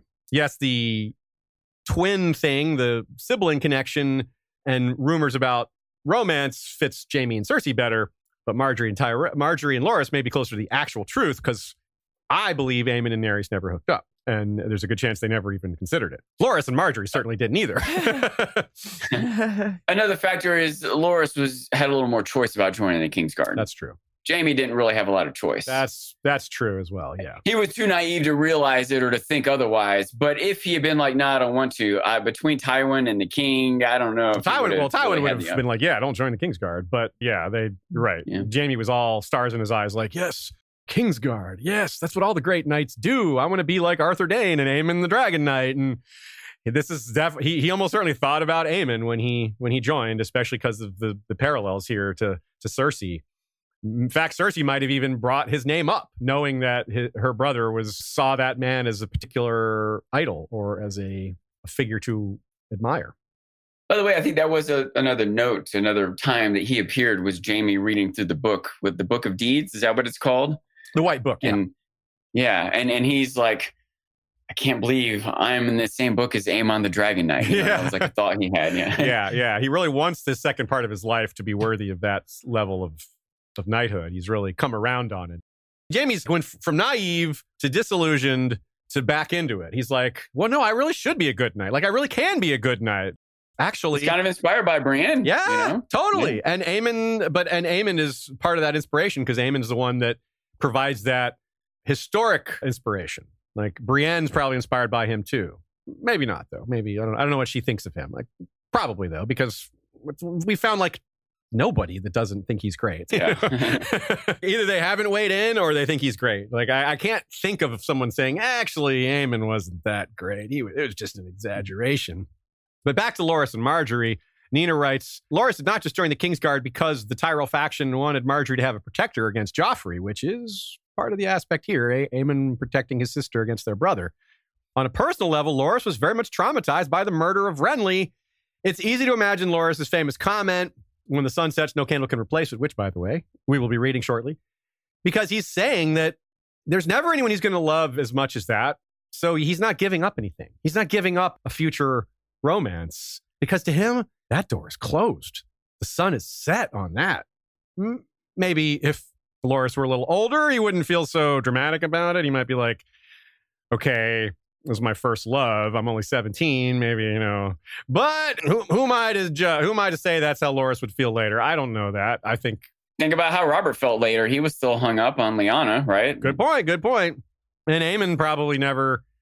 I don't know if he l- was in love with Naerys, but he certainly loved her, and he may have been in love with her. And if that's the case, then yeah, he's not going to ever. No one's ever going to hold a candle to that.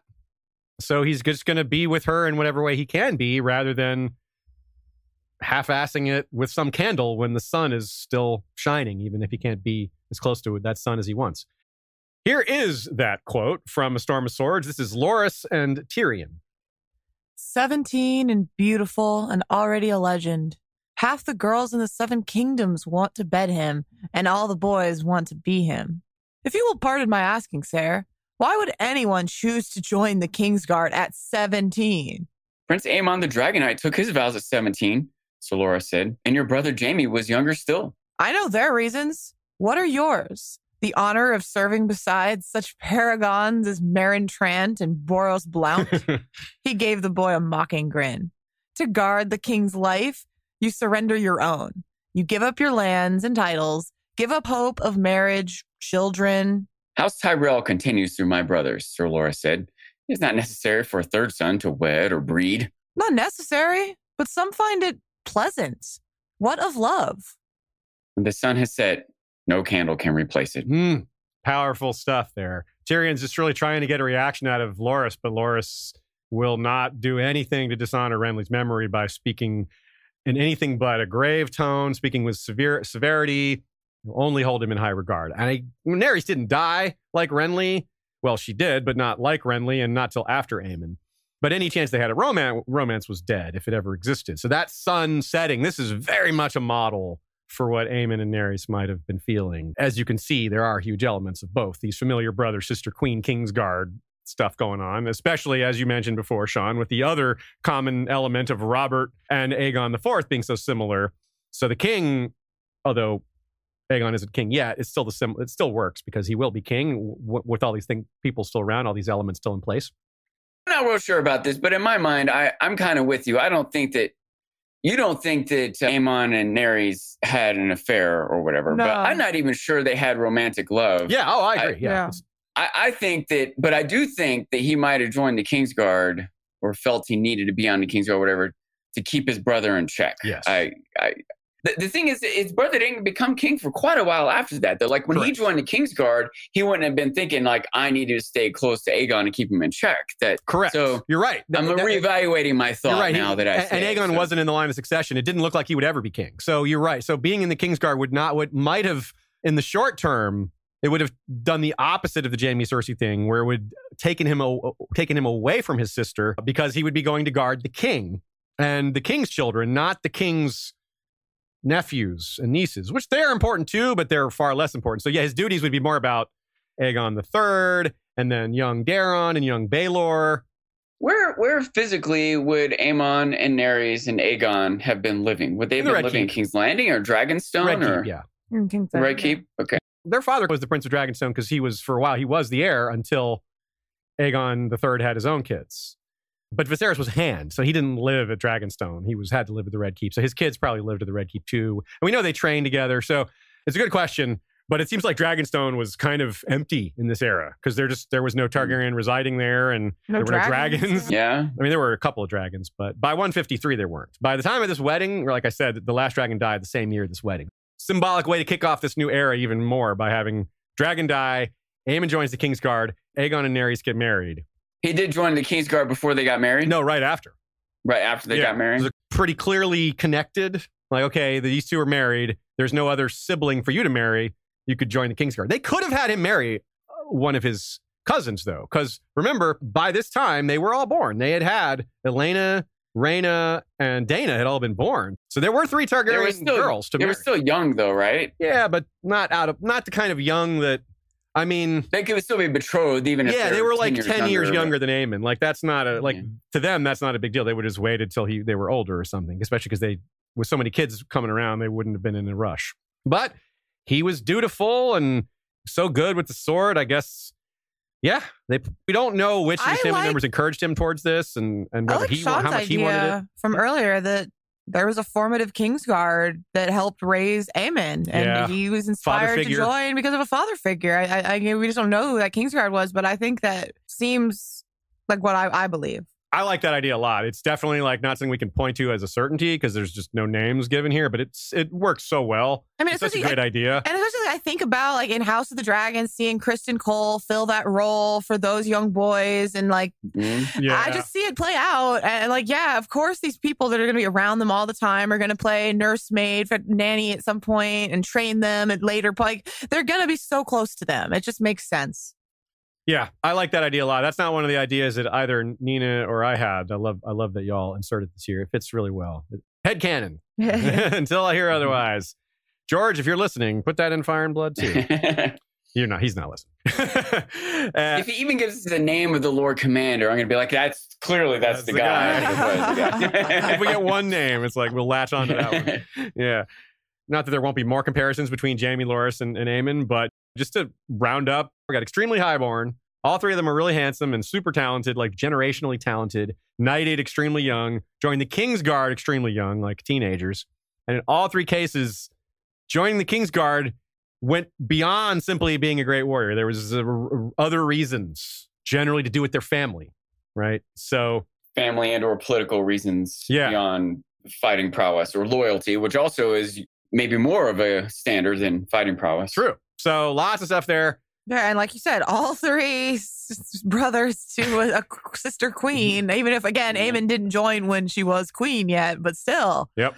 they all had that experience. Yeah, it's pretty different. Like different, you got different versions of a similar song. Like these are cover ver- cover songs, mm-hmm. different Remixes. three different bands. Yeah. Nina writes, Aemon's choice to join the Kingsguard probably also had Viserys' full approval. By 153, Aegon III had secured the succession with two sons, and there was no reason to believe that neither of those sons would have sons of their own. As it turns out, neither of those sons had sons of their own. But there was no reason to think that at the time, especially when there were also three daughters to marry them to, which that didn't happen either. but hey, they couldn't have seen that coming.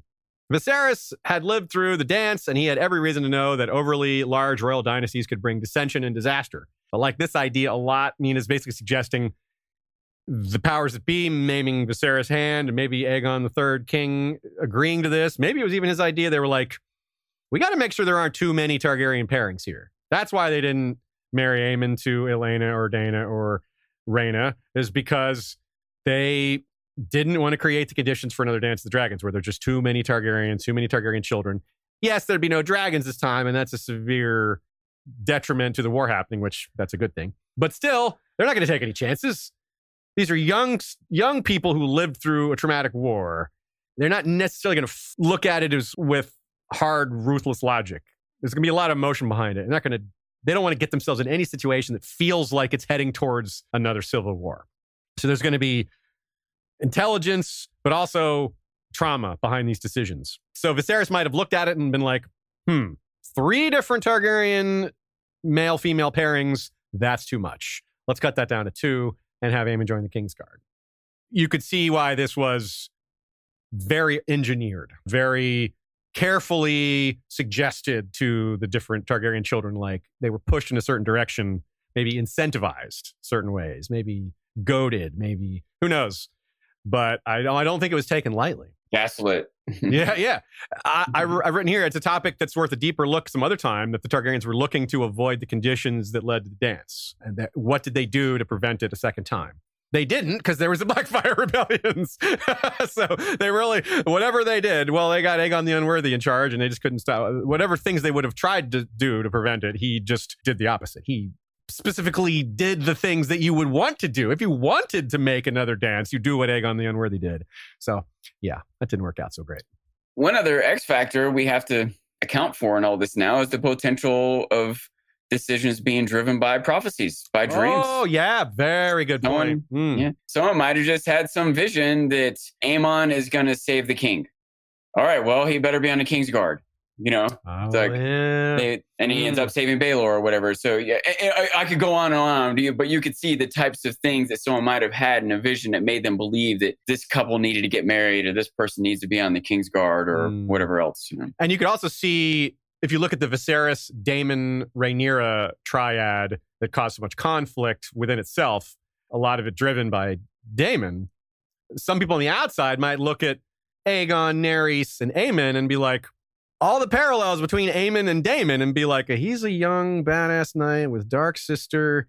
Mhm. we don't want that to happen again. Like Aemon's nothing like Daemon personality wise. Skill wise, there's some comparisons, but temperament wise, not so much. But that, but they didn't necessarily know that when he's a five year old. Like, well, maybe he'll get more violent. They they can't again. They don't want to take chances. You can't back out of a marriage when they've already got kids. Like, you know, like, oh well, actually, this marriage was a mistake, so we're going to undo it. Send your children to the wall. You know, when they're babies. You know, they can't do that. Here's where we got to flip it a little bit, though we as detailed thorough readers of a song of ice and fire have had plenty of criticisms of the institution of the king's guard and how it shelters some of the worst behavior because when the king is great king's guard protecting them that's a great thing but when the king is awful they're protecting an awful person and hell and enabling this awful behavior king Aerys best example we have because of how close in history it is but later in history in this story it's going to become nearly the same problem with a different type of villain with when Aegon the Unworthy becomes king. So how much are we going to put that on Aemon? At this point, he's naive like Jaime was. It's hard to like blame him for it. But later in life, something to keep in mind. Are we going to hold him responsible for not standing up to his brother more? Are we going to say, like we hold Jaime in regard? We say Jaime did the right thing. I think most of us think Jaime did the right thing by killing Aerys. If not the overwhelming majority of us think Jaime did the right thing. Westeros is not so sure about that, though. So the pressures are very different. The social pressures are very different. Aemon's in a similar spot. He's a Kingsguard. He took that vow, that oath. It means so much. And it's not just an oath to the king, it's an oath to the gods. These things are all wrapped up in the religion and the piety as well. Like knighthood is, in, you're, you're anointed in the oils, you do your vigil to the faith. It's all very religious. Is he going against the gods? It's not just the same as, well, what's being a good human here? So we struggle with this because vows in this era are nothing like vows in our era. they take them way more seriously and people feel more bound to them for, for most things, you know. I'm, of course, making averages here. There's still people who take vows very seriously in, in, in modern times, but I think it's safe to safe and fair to say that Westeros they were more meaningful. There's other little factors too, like that the King's Guard are maybe a little closer to the king and the happenings of the government, and also that kings can potentially do worse things. I'm just in my mind, I'm wondering about like the Secret Service. Do mm. we hold the Secret Service responsible because the president went to war or some policy he had that we don't like or something like that? Is Yeah. it the Secret Service's fault? Were they supposed to assassinate him or like lock him in his room so he couldn't sign that bill or whatever? I don't know. I, I Yeah. feel like the Secret Service is an institution that's protecting the president, and the things the president does are his I- fault, I mean, not the Secret I Service's think fault. a little bit, but I I would be curious if there what situations have been where like a president beat his wife in front of the free, Secret Service. Or if a president was going to push a button Yeah. that would blow up a Yeah. city, They would like launch nuclear Yeah. wars, which is what Aerys was going to do. Like especially if you didn't have the Congress's approval, then Yeah. it, I think Like- then maybe you should blame the circuit. There was- blame the Secret Service. You remember the movie Hunt for Red October, right? That was loosely based Yeah. on something that really happened. There was a Russian sub commander that refused nuclear orders to launch his nukes. And if he hadn't refused that order, the world we live in right now would be very different. Yeah. So there is a- almost a modern, and uh, to me, that's about as close as we can get. He didn't, uh, he didn't kill whoever the Russian premier was ordering to do that at the time. Obviously, he's in a sub; he couldn't have. but he, Mm-hmm. he's like, no, we got to be sure. he's like, we got to be really, absolutely, 100 percent sure, and we're not. So no, I'm not launching nukes. And good It's for worth him. noting that in- Thank you. That in the military, even like at a low level, like a sergeant or you know a captain telling privates to you know attack some hill or execute prisoners or something like that. Soldiers are expected to do the morally correct thing. Yeah. If they're given immoral orders, they're expected to not follow. You you follow orders, but not immoral orders. So yeah, yeah. Like, Germ- No. like I know Germany went through a lot of that But- after World War II Yeah. in particular. Yeah, You could also argue in this world that what the king does is moral, that he defines morality, that, that God chose him. Yeah. And he can, and again, sometimes presidents try to claim that too, that like I can't do something illegal because I'm the president. Yeah. I don't buy that argument. Yeah. So, from kings or presidents. yeah. But a king is closer to being right than a president on that argument. They're both I agree with you that yes. they're both wrong, but and the but this- people under a king yeah. are more likely to look at it that way yes, than the yes, people under a president. absolutely. So it, it's true. Like I agree with the they were too naive to know what they were doing when they joined the Kingsguard argument, especially considering the three people we're most talking about were so young: Jaime, Loras, and Aemon. Yeah. Jaime, 17 youngest olds in the army are probably too naive to know what they're doing. yeah, also. and Jaime was like 15. So it's like, yeah, even even more. So they think they're joining to help. What they're actually signing up to do is they're taking a vow to not interfere with the very thing they most wanted to stop. So they've signed away their rights to be a hero, a hero when the realm most needs it. Jaime decided to do it anyway. He's like, yeah, no, I'm going to still. He didn't think of himself as a hero, and the realm certainly didn't. But we do. I think most of us like that. Even if Jaime isn't a hero, that act was heroic. Yeah, I think most of us would agree yeah, with that. yeah. And so you're doomed to, you've doomed yourself with a vow to defend injustices that you thought you were signing up to stop. It's like the soldier jump. You sign up to be a soldier and you think you're going to go out in the world and, and kill bad guys, but you are ordered to kill good guys. And you're like, wait, are we the baddies? And Peep show line. yes, I peep, yeah, I peep showed for you there. So here's the quote from A Storm of Swords where Jaime really realizes that what he signed up for is that that dilemma. that dilemma, that conundrum, that suffering. A king has no secrets from his Kingsguard. Relations between Aerys and his queen had been strained during the last years of his reign.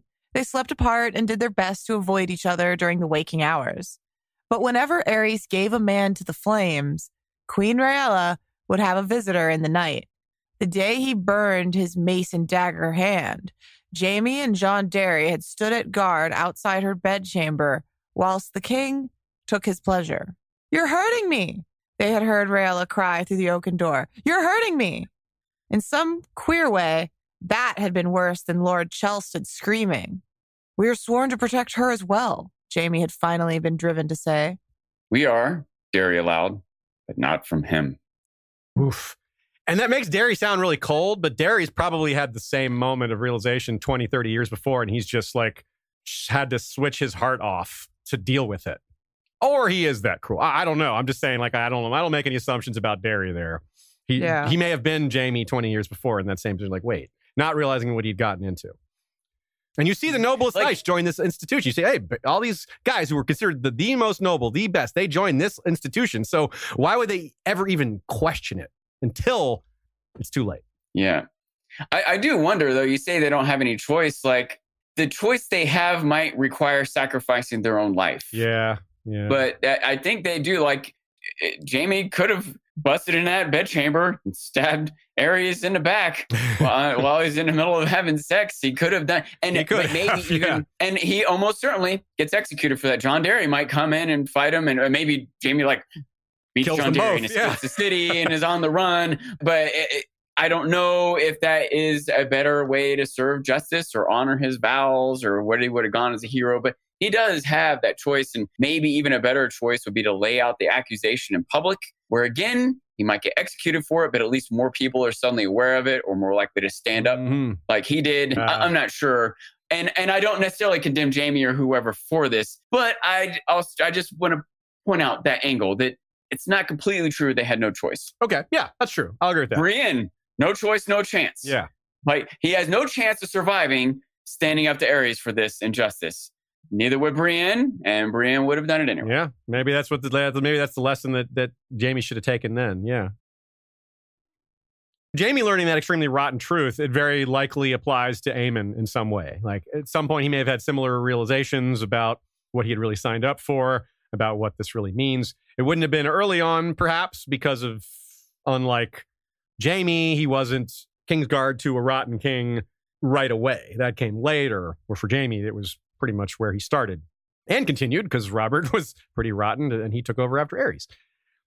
Because, yeah, for Aemon, the circumstances were more gradual. His brother was going in that direction, but his brother wasn't king and didn't look like he would be. So he went from being maybe naive about knighthood to joining the King's Guard. And his disillusionment's a little harder to track than Jaime's, but I, I'm guessing it was similar. And it may have even come back around like it did with Jaime, where he starts taking it seriously again. And that's ends up being everything he's about, ends up being his whole life. So his duties might have kept him away from his siblings in the early going, but later it brings him back to him once once they're closer to the top. And the drama would intensify majorly. In the 20 years before Aegon becomes king, the parade of bastards begins. As he gets older, and especially after he becomes king, more often it becomes noble women. But early on, it's more random people. Their rank goes up as he gets closer to the throne, basically. He has a bastard in 155, in 156, 157, 158, etc. Each one of these was an insult. Now, now I want you to think about this before you answer. What's the next one? Yeah. 159? Maybe. 160? Yeah, probably. Yeah. Each one of these was an insult to Naerys, which Aemon likely felt as well. But there's just no stopping him. What are they going to do? Was he going to kill his own brother? I mean, he, I guess he had that choice. That's another one where he could have, yes, he could have done that, but I don't think that's a good answer to the problem. In 157, the king, who would be called Aegon the Dragonbane, died of consumption, aka tuberculosis. It's always a big deal when a king dies, but with that disease, the silver lining is there's no question that it was foul play. It was tuberculosis. Pretty straightforward. Prince Aemon would serve under five kings, and this was the first, none of the rest would be so simple. All the others, there would be questions.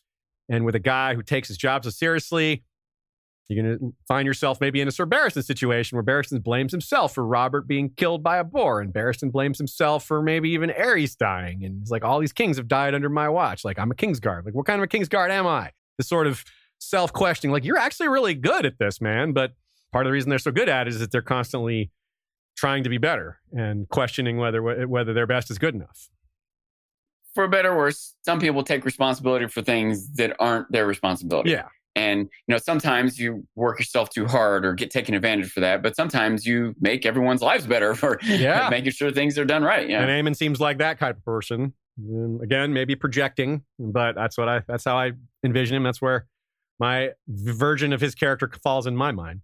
So Dorne, let's talk about the conquest with Dorne. We've we dealt the, with the conquest separately in the episode on King Daeron specifically so we won't rehash too much, but duels and minor conflicts here and there can mean a lot, even tourneys, especially if you dominate them like we're told Aemon did. But be, to be a truly legendary warrior, to be an all timer, you have to actually fight in a war or two. Aemon may not have seen much or any action against enemies actually trying to kill him prior to Dorne, but that certainly changed when the same year he ascended, they invaded. Aemon was 21, the king was 14. Daeron likely trained with Aemon, being the best swordsman at court, and Daeron being a swordsman himself, he fought with Blackfyre. They may have even trained Valyrian steel on Valyrian steel, though maybe more likely they trained with tourney blades, so they wouldn't cut each other with those dangerously sharp weapons. But hey, I don't know. I don't know what they did. What the Dragon Knight thought of the invasion personally is hard to say. He may have thought it better for Dorne to submit. I don't know what he thought of like the Song of Ice and Fire, if that was relevant to him, or maybe he thought it was just it was unconscionable to attack another country unprovoked like this. Maybe that was very unknightly. Being a devotee to duty makes it difficult to divine his feelings on the matter. He might just be like, the king says it's the thing to do, we're doing it. Prince Baelor, the future King Baelor the Blessed, almost certainly spoke against it, but he was only 13, so he may not have been super articulate about it, and certainly his objections were ignored if Aemon, thinking about that, like how would Aemon, given his personality, how would he disagree with the king? Or would he? Like Barristan was willing to disagree with Robert at council when his opinion was asked for. But I would think it's the kind of thing that would be reluctant to do. Like you're usually supposed to back the king.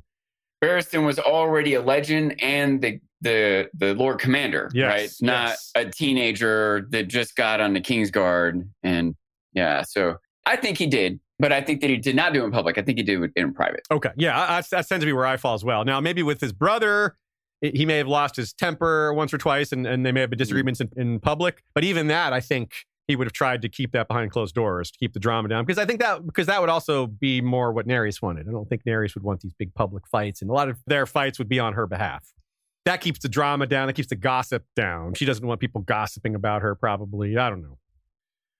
But he did fight with Aegon publicly at the at their wedding. That's one thing to keep in mind. Though he wasn't in the Kingsguard yet, so his maybe his sense of duty might have been different then. His duty would have been all to his sister and less to his brother, who's not even the king yet. And there's, of course, there's always more to the story. Here's a twist that may not be a twist, but it might be a huge twist.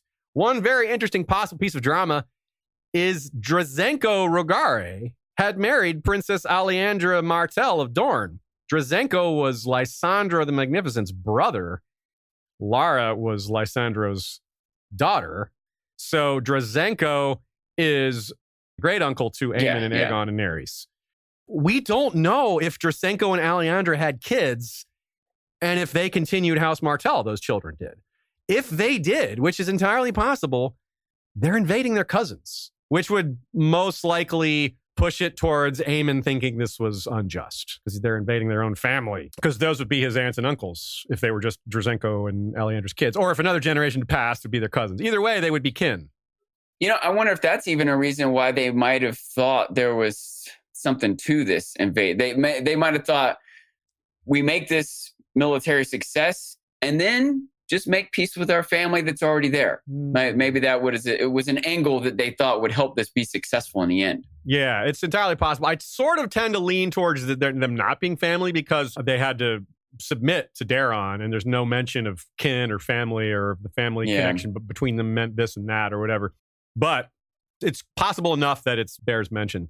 Now, Aegon, on the other hand, I don't think he cared. He did fight in the war too. He didn't distinguish himself. He just, you know, I'm sure he drew his sword and fought, but I doubt he cared about the whole family angle stuff. He didn't care about how he treated his sister. He certainly wasn't going to care how he treated his cousins. Also, he invaded Dorne later when he was king, or, or invaded in quotes. yeah, we'll get to that later. So, how did the actual conquest go? It began in 157.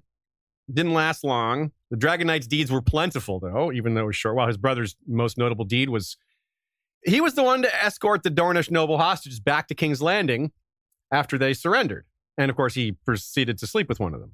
So there were three assault groups to invade Dorne. One army for each of the two mountain passes: Prince's Pass for Lyonel Tyrell, Boneway for King Daeron, and a navy led by Oakenfist to head up the Greenblood. We're going to assume he was with King Daeron unless we learn otherwise. He'd be conspicuous because of his helm. He wasn't like Sandor Clegane size, but he was big. And of course, he had his Kingsguard attire. He had Dark Sister. He was always near the king, who also would have been very conspicuous with his golden, golden black dragon armor and Blackfyre. And he was also kind of a big guy. It's probably the first time ever that those two swords were wielded in close proximity to each other in real combat. Because yes, Visenya and Aegon wielded those two swords respectively, but they were on Dragonback. They weren't like in the trenches fighting side by side with swords. So a little notable in, in the history of these Valyrian steel blades. There would have been many who faced Aemon the Dragon Knight, wanting the glory of slaying the famed legend that he was.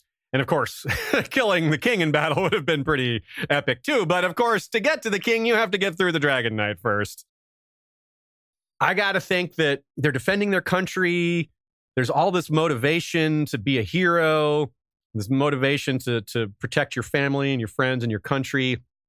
But still, when you come face to face with a legend with his dragon helm and his size and his reputation and that Valyrian steel blade dripping blood, you might lose your nerve. You might like, actually, never mind. yeah, they would have heard the stories, even in Dorne. I mean, for sure. Because he was legendary not just for his skill, but for his righteousness. Like he was a true knight. Some would have not have believed it. They were like, ah, those Targaryens, that's they're just blowing hot air. They do that with even without dragons, they do that these days. But still, the truth would have met the legend there in the past that day or those days as the king's army advanced with the dragon knight at the front. They fought all their way to Sunspear and won there as well. But Rickon Stark, heir to Winterfell, was killed in one of the final battles. Remember that for later. It's going to come up again. There was an assassination attempt on Daeron shortly after the submission. This is wild. Even after Sunspear, submitted, because the Dornish rebels don't always follow the lead of their prince or princess. So an archer tried to snipe King Daeron. Poisoned arrow took a shot at him. Aemon saw it, saw the archer did something. Somehow he noticed it and jumped in front of the arrow. He probably wasn't holding his shield, or he probably would have just done that, which means they were maybe at some form of rest. Maybe they were camped or something like that. Still, really brave, shows the kind of man he was, like unthinking, jumps in front of an arrow. That is what Kingsguard are supposed to do. I mean, talk about setting the standard for what Kingsguard are supposed to do. And it's a little similar to his namesake being killed by that crossbow bolt. Of course, no one even saw that bolt coming. That was a completely out of nowhere hit that wasn't even intended for Aemon, but it does remind us of that. Nina points out. And in, in fact, that crossbow bolt may have been poisoned. We don't know because it, it went through Aemon's neck, would have killed him anyway. So this arrow, even though it was also poisoned, didn't kill Aemon. Every time I poison my crossbow bolt, I get a death kill anyway. what a no waste of poison. so he needed advanced care. They, if it had been the era of dragons, he probably would have been airlifted out. But they had to ship him back to King's Landing, where the war, while the rest of the war was wrapped up. It flared up again less than three years later, and the famous example of the 100 scorpions um, in the bed killed Lord Tyrell happened. The war immediately flared back up. By then, Prince Aemon had recovered from the poisoning, so he was by the king's side again, presumably. He wasn't just redefining Targaryen knighthood, he was re- redefining knighthood all over Westeros with his bravery, with his skill, with his devotion to his duty. This time, a famous unnamed Dornish champion came face to face with him in one of the battles. It was apparently a big enough deal that it was worth mentioning, but not a big enough deal for us to get the name of this person. I presume we will get the name in Fire and Blood 2. George won't leave him unnamed when the detailed accounting of this engagement comes. And you wonder what that person was thinking. They were thinking, well, I'm great. I can beat this guy. It'll be glorious for me. Maybe he's damaged by that poison arrow and he's a little weaker than he would have been, even though a year or two has passed. Maybe did permanent damage to him. That's entirely possible. Perhaps it was an Uller. The Ullers had killed Queen Rhaenys and Meraxes, and maybe they were like, yeah, let's get another Targaryen. Maybe it was a Dayne wielding Dawn, though that would be quite a detail to leave out. For that same reason, it may not have been like a Martell either, or a particularly famous house, but maybe it could have been an Ironwood or a Fowler or a Wyl. Someone from House Wyl is possible, given what's going to happen a little bit later. The Wyls maybe have a grudge against him or all the Targaryens for reasons that you may already know, but I'll explain when we get to that section. I like the idea that it was just a commoner who was a great warrior. Yeah, like a May- Criston maybe someone who Cole, had, someone like that. yeah, maybe even someone who had served in what do you call it, in mercenary companies and SOS or traveled the world, or not necessarily someone with a, an age-old grudge or a, a standard knight. I, I, I like the idea of it being a more common person who just rose to the ranks as a warrior champion. That's cool. Yeah, I like that idea. E- either way, when you have a scenario like that, it's almost like a Highlander situation where two people with great reputations come together. Only one of them is going to survive, and that that, that mm-hmm. survivor's reputation is going to be even greater afterwards. And the other one will be loser's reputation, their name is lost to history. At least this guy, yeah, that's for sure.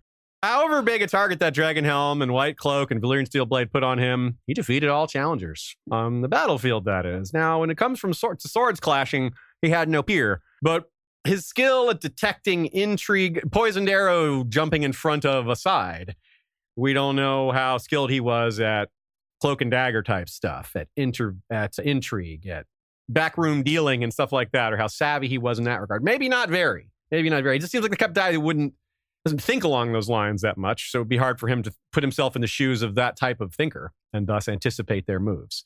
Though that is what a Kingsguard is supposed to be able to do. That doesn't mean it was his particular skill set. But he was elected Lord Commander at some point. I don't think he was yet, but he may have had that skill, which was what enabled him to be Lord Commander, or he was Lord Commander because he was just so trusted and he was a Targaryen, and that was why. Either way, we discuss again, like a lot of the Daeron, the young dragon stuff. There's more detail in that episode, but the short version is in the year 161, after the flare up of hostilities and after those went the Targaryens' way again, Dorne apparently was ready to talk peace again. Apparently. but the Dornish used the parley to spring an ambush and killed the king and several Kingsguard. But Prince Aemon was captured alive after apparently killing two of the foes that were engaged in this ambush. Since he wound up in the hands of House Wyl, it was probably who captured him during the engagement. They probably got to hold on to their prisoner. But no matter who captured him, it's interesting that it happened at all. Not just because of how difficult it must have been, but because what do you think about this, Sean and Ashay? You weigh in too if you want to.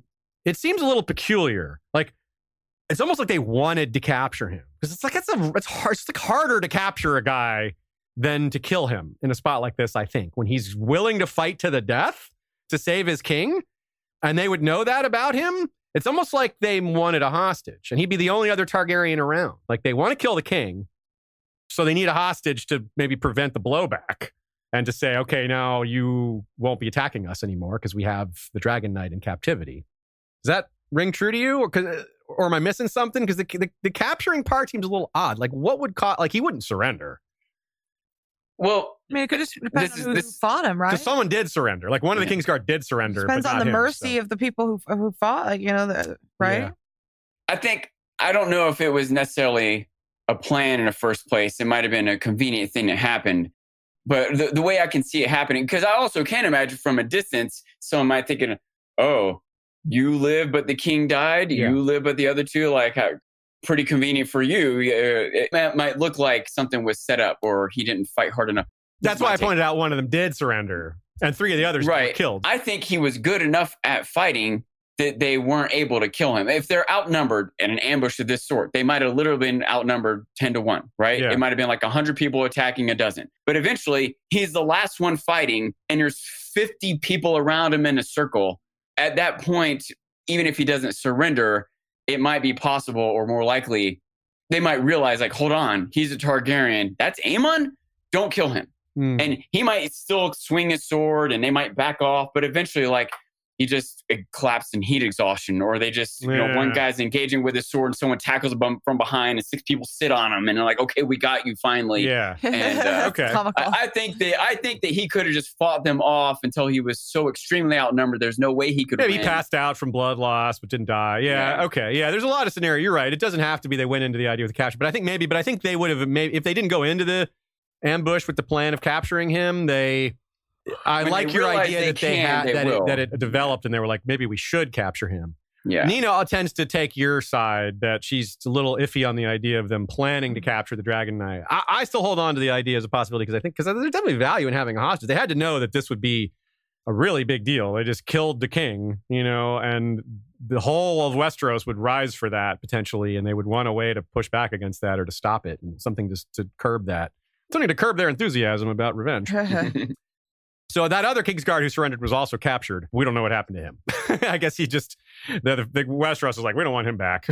like send him to the wall. If, if we give him back to us, we're just going to send him to the wall. So we're not paying. There's no his family could pay for him, but the crown's not paying for him. Like you said, it's shades of Arthur Dayne at the Tower of Joy. Like he may have been vastly outnumbered, but he was going to go down fighting. That doesn't mean he didn't pass out first, or they threw a net on him or something. You know, Yeah. ropes. Still, it must have been difficult. However, he was captured. It couldn't have been like easy because he did kill people in in the process. Nina also says it's it's not it's also important not to forget the huge psychological impact this event may have had on Aemon himself. While Aemon had served for a few years in the Kingsguard under his uncle Aegon III, there was not much Aemon was likely doing in the way of actively defending the king's life or fighting wars for him. Aegon III's reign was peaceful, even though it was troubled on a personal level. There wasn't like the threat of war or anything like that going on. So it was a peaceful time in terms of in terms of that. Under Daeron the First, though, just immediately that the stability is tossed aside in favor of starting a war. So this is maybe when he's really tested. Like, yeah, Aemon was a Kingsguard for a long time, but but his job might have been kind of easy. Not that he didn't take it very seriously, not that he didn't probably go beyond go the extra mile, but there just wasn't that many threats when you get down to it. But here and on the battlefield, I mean, and assassination attempts, poison arrows, like constant threats, constant things going on. You, wonder if maybe Aemon felt more alive, more useful until this, until his king is killed in front of him.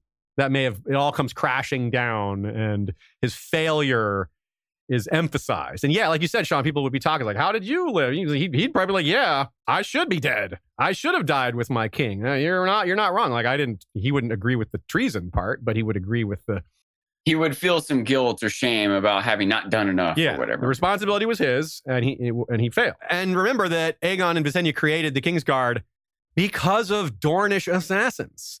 That was like the first impetus for it, because he had his personal guard, and Visenya was just realizing how they were not sufficient, and it was Dornish assassins that were the threat at the time because of all the damage they had done to Dorne. I mean, the Dornish assassins were fairly justified, but still, that's beside the point. and Aemon might have been aware of that, I mean, like, oh, I should have been more aware or wary of this type of warfare from the Dornish, and maybe was kicking himself for not seeing it coming, maybe not speaking up.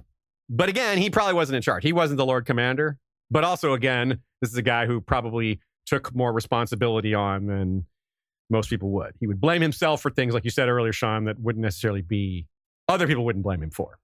I mean, I, I think he did enough here. I think this was just the Dornish outplayed them, and Daeron shouldn't have invaded Dorne in the first place. As we said before, Barristan considers it a failure that Rhaegar and Robert and Aerys all died under his watch. Even though there was almost, a, other than some like political maneuvering behind the scenes to prevent scenarios from coming up in the first place, which one, you can't be sure would have worked, and two, aren't really in the realm of. He doesn't have the time to do it. Like, Barristan, you're supposed to be a guard outside the king's door. Hold on, I'm plotting with Littlefinger right now. Don't worry, I'm trying to save the king's life. Like, hold on, I'm plotting with Littlefinger. Right That's great. Now, House Wyl, of all the houses to get captured by, you would not pick House Wyl if you were Aemon. You would have chosen a different Dornish house. None of them probably all that good, but this would be one of the least, one of the lesser choices because of that reputation. They're close to the border, the Stormlands, which is a very violent area, raiding back and forth for centuries, generations. It was they who chopped off the hand of Orys Baratheon, who was Aegon the Conqueror's half brother during that first Dornish War, which was followed by You know, Aegon. Hmm? Where there's a will, there's a way. was there ever a will? By the will? way, Orys Baratheon was also hand. Yeah. Yes, the first ever. Aegon the Conqueror tried to avenge his half brother by sending by riding Balerion to torch their castle, but their castle is sort of embedded or close to some caves, so they pulled a Craghas crab feeder from the TV show where they just hid in the cave. Whenever the dragon was around, they just went in the caves and the dragon couldn't do much. So the cave, the castle got screwed up pretty bad, but it didn't really affect the people. Didn't really affect the soldiers or House Wyl's um, will to live. yeah, will to live or their or the, the members of the family. And then later there was another war, and Orys got his revenge. Orys chopped the hands and feet off of that Lord Wyl's son, who was the new Lord Wyl. He called it usury, you know, interest rates. lucky for Aemon, perhaps the current Lord Wyl wasn't quite so nasty, but he could have gotten away with it. He absolutely could have chopped off a limb and still and and had no punishment come for him because Baelor the Blessed was so determined to make peace with Dorne. He was willing to forgive a lot because his family was the aggressor. So with that in mind, Baelor walked barefoot from King's Landing to Sunspear to apologize and to make peace. It's not clear that Aemon the Dragon Knight knew this was happening when it was happening because he's in House Wyl's captivity. They're not necessarily going to tell him that this is happening. They might not even know it was happening. Yeah, They probably no, they would have because he would have passed by their ra- yeah their they would know lands. eventually, I guess. Yeah. But They yeah, might not have known when he left. that's a- that probably took months to walk Yes, that distance. You know, right. like It was a big deal. And here's the thing: the sentiment. This is a real interesting sentiment that would have been going around Dorne. Those people who had really thought about it, the really pragmatic ones, would have been like, "Leave him alone." Don't kill him. This is exactly the king we want on the Iron Throne. The Mhm. guy that's yeah. set to make peace. We want this guy on the throne as long as possible. He's the best neighbor. We we went from murderous conquering neighbor and forget all the Targaryens who came before that. Maybe Viserys wasn't so bad, but there was plenty of bad ones. Aegon, Maegor, like you what? You really want to roll the dice again? No, keep this guy. This is the guy you want. the pacifist looking for forgiveness. Yes. yeah. like it's so obvious when you frame it like that. But some of these Dornishmen, they're they don't think like that. They're like, what do the Ironborn say? No Craven's peace. And House Wyl Yeah. Probably amongst the most aggressive because they're Dornish marchers. They're on the border. Look how successful and admired the Ironborn are. oh wait. who knows what Aemon knew? Who knows what the Wyls were telling him? They may have been lying to him about, oh, we're going to do this. We're going to kill you. We're going to just, one more day, we're going to torture you. And then just wouldn't happen. I don't know what, probably a lot of psychological torment. Probably didn't treat him great. But they didn't cut his limbs off. They, it could have been worse. It would have been an interesting time for him. We have talked about doing an episode on prisoners, and one day we will, because it's such an interesting setup for a chapter. You can't do anything. You're in prison. So you, all you can do is think and reflect. And that can make for some really interesting stuff. Memories, history, conflict, just characters thinking about what they could have done differently. Davos spends some great time in prison. Tyrion, Ned. I mean, there's some really good ones. I've thought about this quite a lot, by the way it's harder to think of a character who hasn't been in prison than characters that have. Especially when you consider people like just in captivity. Sansa and Arya, who might not have like been in a jail cell, but they were really they were prisoners. Yeah, Bran was also like when Theon took Winterfell. Like, you're right, Rickon yeah. with him. Yeah, Ned, Jaime, some people multiple times. Brienne, even Jon uh, Snow yeah. was locked up Jon when he drew a sword at tried to go after Alliser. Yeah, yeah, you're totally right. Yeah, and he was a prisoner of the wildlings when he. Yeah, twice. You're right. yeah, I, like on, I'm telling you, on and on. Almost every character has been prisoner, and most of them have been prisoners multiple times. Well, maybe not most, but a bunch, a That's lot, a, a, lot of the central yeah. characters. And sometimes it's like you could argue that they're basically a prisoner. Yeah, exactly. Uh, there's yeah. times where yeah, like Arya is just when she's a captive of the mountain. Yes, she's a prisoner, and then when she's a captive of the Hound, still a prisoner. Later, when he doesn't care about her running away, maybe not. But yeah, but it, hmm. that's part of what makes it so interesting. By the way, Dany Yes effectively a prisoner in multiple scenarios. Yeah, and like uh, start, starting like just, from the start. Once you start thinking yeah. about it, yeah. If you just start listening out characters, you're a prisoner or hmm. no, like there are you know, way less no's than yes. That's a great point, Sean. You're very good. Very, very true. So Aemon, thinking about this, like we don't know. There's a lot of holes in what we think about his personality. A lot of stuff that we've projected onto his personality, but this would have been a lot. This would come out. If this ever is on TV or gets written, this would be a really powerful scene or multiple scenes potentially and you can already see why this would make for pretty good TV. a lot of this stuff, just you've got everything. You've got great family drama. You've got a great world. Well, we already know you've got a great world. It's so many great characters. Yeah, and you've got you've got war and drama. You've got all the you've got all the stuff. it's all the stuff that Game of Thrones does well. Maybe some people in House Wyl actually had a different attitude. Like some of them, I, I can picture some of them tormenting him or teasing him, but maybe some of them.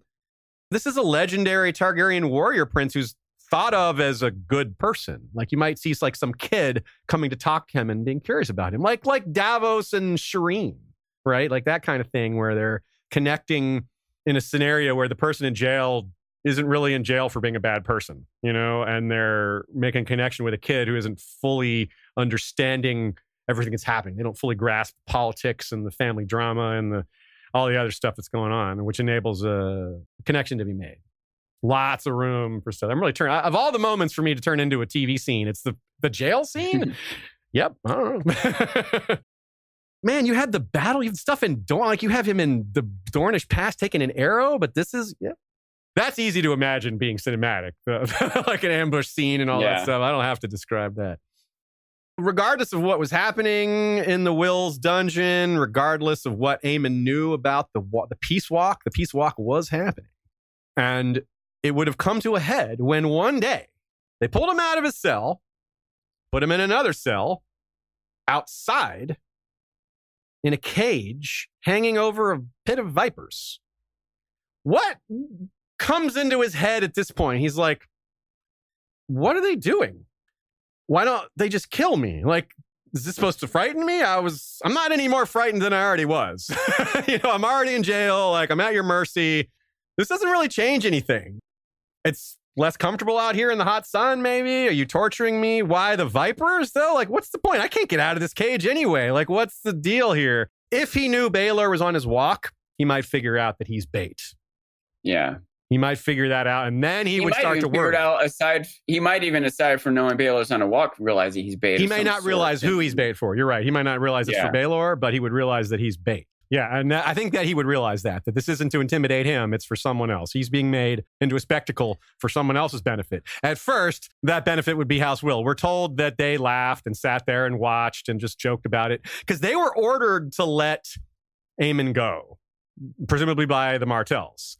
After Baelor walked to Dorne, he didn't just say, "Hey, peace," and apology. He arranged the marriage of the future Daeron II Aegon and Daenerys' child to Myriah Martell, who was the uh, daughter of the Prince of Dorne at the time. So they also had a marriage arrangement in place at that point. So that's part of why House Wyl had limited. They couldn't just kill Aemon because that would throw off the peace, and they would really be in trouble with Sunspear if they just violated this peace deal that their overlord had made. But they had some wiggle room, and this is what they did. They said, "Okay, well, we're going to still be jerks about it." That's why they could have gotten away with cutting a hand off, right? Because Yeah. Baelor wouldn't have thrown the whole peace deal away off of for that reason. It would have been upsetting, but they absolutely had that room to maneuver, to maim. So when Baelor comes walking up, the Wyls start laughing, and Aemon starts to realize what's going on. He's like, My king, leave me. Don't just go. Just keep going. Your life is more important. And the Wyls will be laughing because Aemon's right. They're like, Yeah, his life is more important. If if this guy dies, we all go back to war again. And that's maybe what the Wyls want. But Aemon doesn't want it. So he's totally, totally willing to die. We've already seen him jump in front of a poisoned arrow. And, and it's sort of his duty as a Kingsguard too. His way of protecting him at this moment is keeping himself from being saved. you Yes. know? Not only is it his duty, but he knows what's at stake. Probably. He's probably he's had enough time to think about it. He knows that if Baelor dies here, so many more people will die. It's not the same with with Daeron. The, the arguments were a little different. Mm, saving Daeron's life might not have saved a bunch of other people's lives. Maybe it would have because of the revenge factor. But this is a lot clearer. Having the guy at the top who was a pacifist a lot of people in Dorne wanted that. So did a lot of Westerosi, probably. And Prince Aemon was probably one of them. He's probably like, yeah, the pious guy. I'm the I'm a pious guy. He probably liked Baelor. He might have liked Daeron too because he was good at fighting. But I'm guessing of the two, he probably sided more with Baelor on like how to rule and other stuff, which we'll see in our next episode because the reign of Baelor is where we're going to be starting. Where we're leaving things now is kind of a cliffhanger, a cage hanger. Some of you mm-hmm. already kind of know what happens, but as we're leaving things, Baelor is approaching, bare feet, hot, probably very sunburned, which would look kind of funny because you always picture the Targaryens as very pale skinned. His skin might have toughened up at this point. That's He's been walking around in the sun for months and months. months and months. You're right. This Do is you on know the what way happened, home. Sean? Yeah. I do. You I do Okay, know was this just curious. I was just curious. Okay. I remembered all this from Baelor. Oh, I, okay. I remember being inspired by this. Uh, Yeah. It's one of my favorite little bits. Another thing that would be very cinematic, right? This scene on TV would be just like Baelor, like the Wyls laughing and joking and being cruel, Baelor being like determined, and Aemon just being desperate to get Baelor to not die. Like, no, don't die, man. If you die, hundreds of thousands more people will die, or tens of thousands, something like that. So it went from him being maybe confused to like, why are they doing this? To like, oh my God, Baelor, stay away. Just great drama, great intensity. What a moment. George R. Martin, you did it again. So mm. yeah, this was only halfway through. I guess being mentioned 90 times means you can't fit into one episode. Go figure. so we will be back next week with the continuing saga of Prince Aemon the Dragon Knight. We haven't even gotten to the reign of Aegon yet. We have a whole reign of Baelor, a brief reign of Viserys II, House Toyne. We've got the birth of a bunch of Blackfyres. We've got all sorts of cool stuff next time around. Stuff that you have some familiarity with, but this is from a totally different angle, from a totally different lens. A character whose view on these things would be very different than a average view or the view from, say, Aegon the Unworthy's perspective or one of the Blackfyres. So it should be awesome. We're really looking forward to it. I had so much fun writing this episode. Nina did as well. That's why we wrote so much. Sean and Shay had some great takes, great comments, stuff that we didn't think of. You can tell I'm fired up, even though we're uh, wrapping it up here. Let's record part two right now. Let's go right for it. Yeah. No, I actually have some more to write for it. I once I when I realized it was two, I stopped focusing on the second half as much and, and just put the rest of my effort into part one. But it is mostly done. Trivia question. The question again was Loras, Jaime, and Aemon the Dragon Knight were among the youngest ever to join the Kingsguard. The youngest ever was Roland Darklyn Oh yay! of Okay. House Darklyn, who is the h- house that has supplied the most ever Knights of the Kingsguard. I think it's seven, which is way the most. We did get someone who correctly guessed that. Oh, Nice. great. Who is the good guesser? I'll shout them out. Oh, can I scroll up to the top? Oh, I think it was. Where is the person who guessed it? It was Thomas Dalk guessed first, and then Krieger Damerung said they agreed. They were just shortly after, but it was Thomas Dalk with a CQ at the end. Very nice. Good job, y'all. Yeah. And there, as usual, I like to make the trivia question pretty hard. One that's sometimes I've got a trivia look up. question. How many Starks have been on the Kingsguard? Big fat zero. Zero? Yeah. Hmm. Zero. Partly because of the knighthood thing, I think. Like Sandor, remember? I thought there was a one. I thought, but I don't know who. I I, don't think know why. Sandor that. broke that tradition of being the first one to not be a knight. There may have been Not one a before knight. that, but I don't think so. And not that Stark can't be knights. It's just not very common. I can't name a Stark that was knighted. There's probably been a few. There's definitely Northerners that get knighted occasionally, but usually they they worship the old gods, so they just it's just a title they don't take on. They're they can be just as they can fight just as well as knights. Remember Bran have being obsessed with that? He's like, yeah, but how many of them are knights? And Luwin's like, there's no difference. like the Northerners, the Northern warriors on horseback are the same. They just aren't called that. He's like, yeah, but how many knights? Bran was very obsessed with So them. Bran might, if Bran had gotten what he wanted, the, the way he he wanted would have been the first, yeah. he might have been the first Northern Kingsguard. Stark Kingsguard. Yeah, that's what the that's what that quote said. He's he wanted to be a Kingsguard. Yeah, and his his father wasn't certainly wasn't saying no to him at that point. It, we don't know what Ned thought of that duty, and he probably probably thought pretty probably would have thought highly of it. You know, it's not like he needed not like Ned was expecting him to inherit at the time with with Robb around.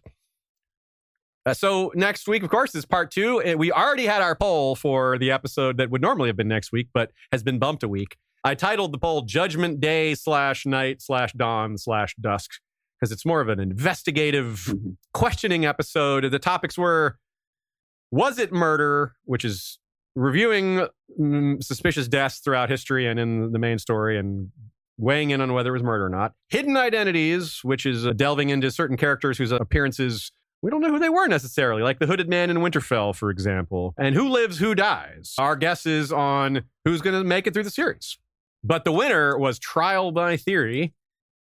We're going to review theories that are out there in the fandom, both of the crazy and not so crazy variety. We'll have fun with a little both. Many of them will come suggested by y'all. So if you have theories you want us to talk about, start letting us know and we'll weigh in on them. We'll judge them for their quality, their likelihood to be true, and stuff like that. It'll be a lot of fun, a little bit different style episode, but that'll be in two weeks. And those other topics will have a chance to get made one day if you sign up for Patreon and vote for them. You can push them in the direction you like. That is how that works. We have a poll almost every week. We also occasionally have polls for the scripted episodes that are available to the higher level patrons. We mentioned quite a few of our other episodes in this one Daeron the Young Dragon, Dark Sister, The Lost Valyrian Steel, Aegon the Unworthy in our Blackfyre series, The Free City of Lys, probably some others. That's a good place to start if you want to check those out. If you want to stay immersed, if you're feeling sad that this episode is over and you want to stay in Westeros, well, those are some great choices for you. A lot of them even deal with the same time. Thanks to everyone who came and checked us out live. Appreciate the thoughts from Nina. Appreciate the live comments and questions. Thanks, as always, to Sean and Shea. If you joined us on Patreon or through a Spotify subscription, we thank you very much for the financial support. One of the most important things going on to keep this show going. We do have sponsors, but it is the Patreon and the Spotify subscriptions that matter the most because that is the consistent every month thing that we can count on, whereas sponsors are here and there. We get them sometimes, sometimes we don't. Can't rely on that. It's all great. So you guys are the anchor, the core, the thing that matters the most. So we appreciate that support in whatever form it comes, whichever site you choose to support us on, whether it's a one-time donation through our website or recurring sponsorship Or honestly- subscription through Patreon or Spotify. Honestly, the other great way to support us if you don't feel that you have the money to donate, I think it's just as valuable to to promote us, to share the word, you know, not just like on social media, but if you have people in your life that would be interested, I think that is also just as valuable to us. I agree. Wear your History of Westeros shirt. Yeah, get a history. Yeah, that's true. Get a history festival shirt. Tell people like I think like yeah, if you which also costs money, but the point is. I, I, I also appreciate the support and sharing the, the show, I suppose, just as much as I appreciate it and the monetary value. I agree with that. I think there's just something a little more special about someone being genuinely enthusiastic enough to tell their friends about us. That that's something about that just makes me feel that's more about what it's about. We need the money to live, you know, but I care about the respect and regard more, you know, on an emotional level. So yeah, that does mean more. Mm-hmm. Thanks as well to Joey, Jesse, and Bran for our music, our intros, our various intros, and, and things that we use depending on which format we're going with on any given Sunday or mm, even occasionally other days. Thanks as well to Michael Klarfeld for the maps and our original video intro. We love you, Michael. And we'll see you all again next week for part two and more. You know what to do in the meantime. Valar, re-read us.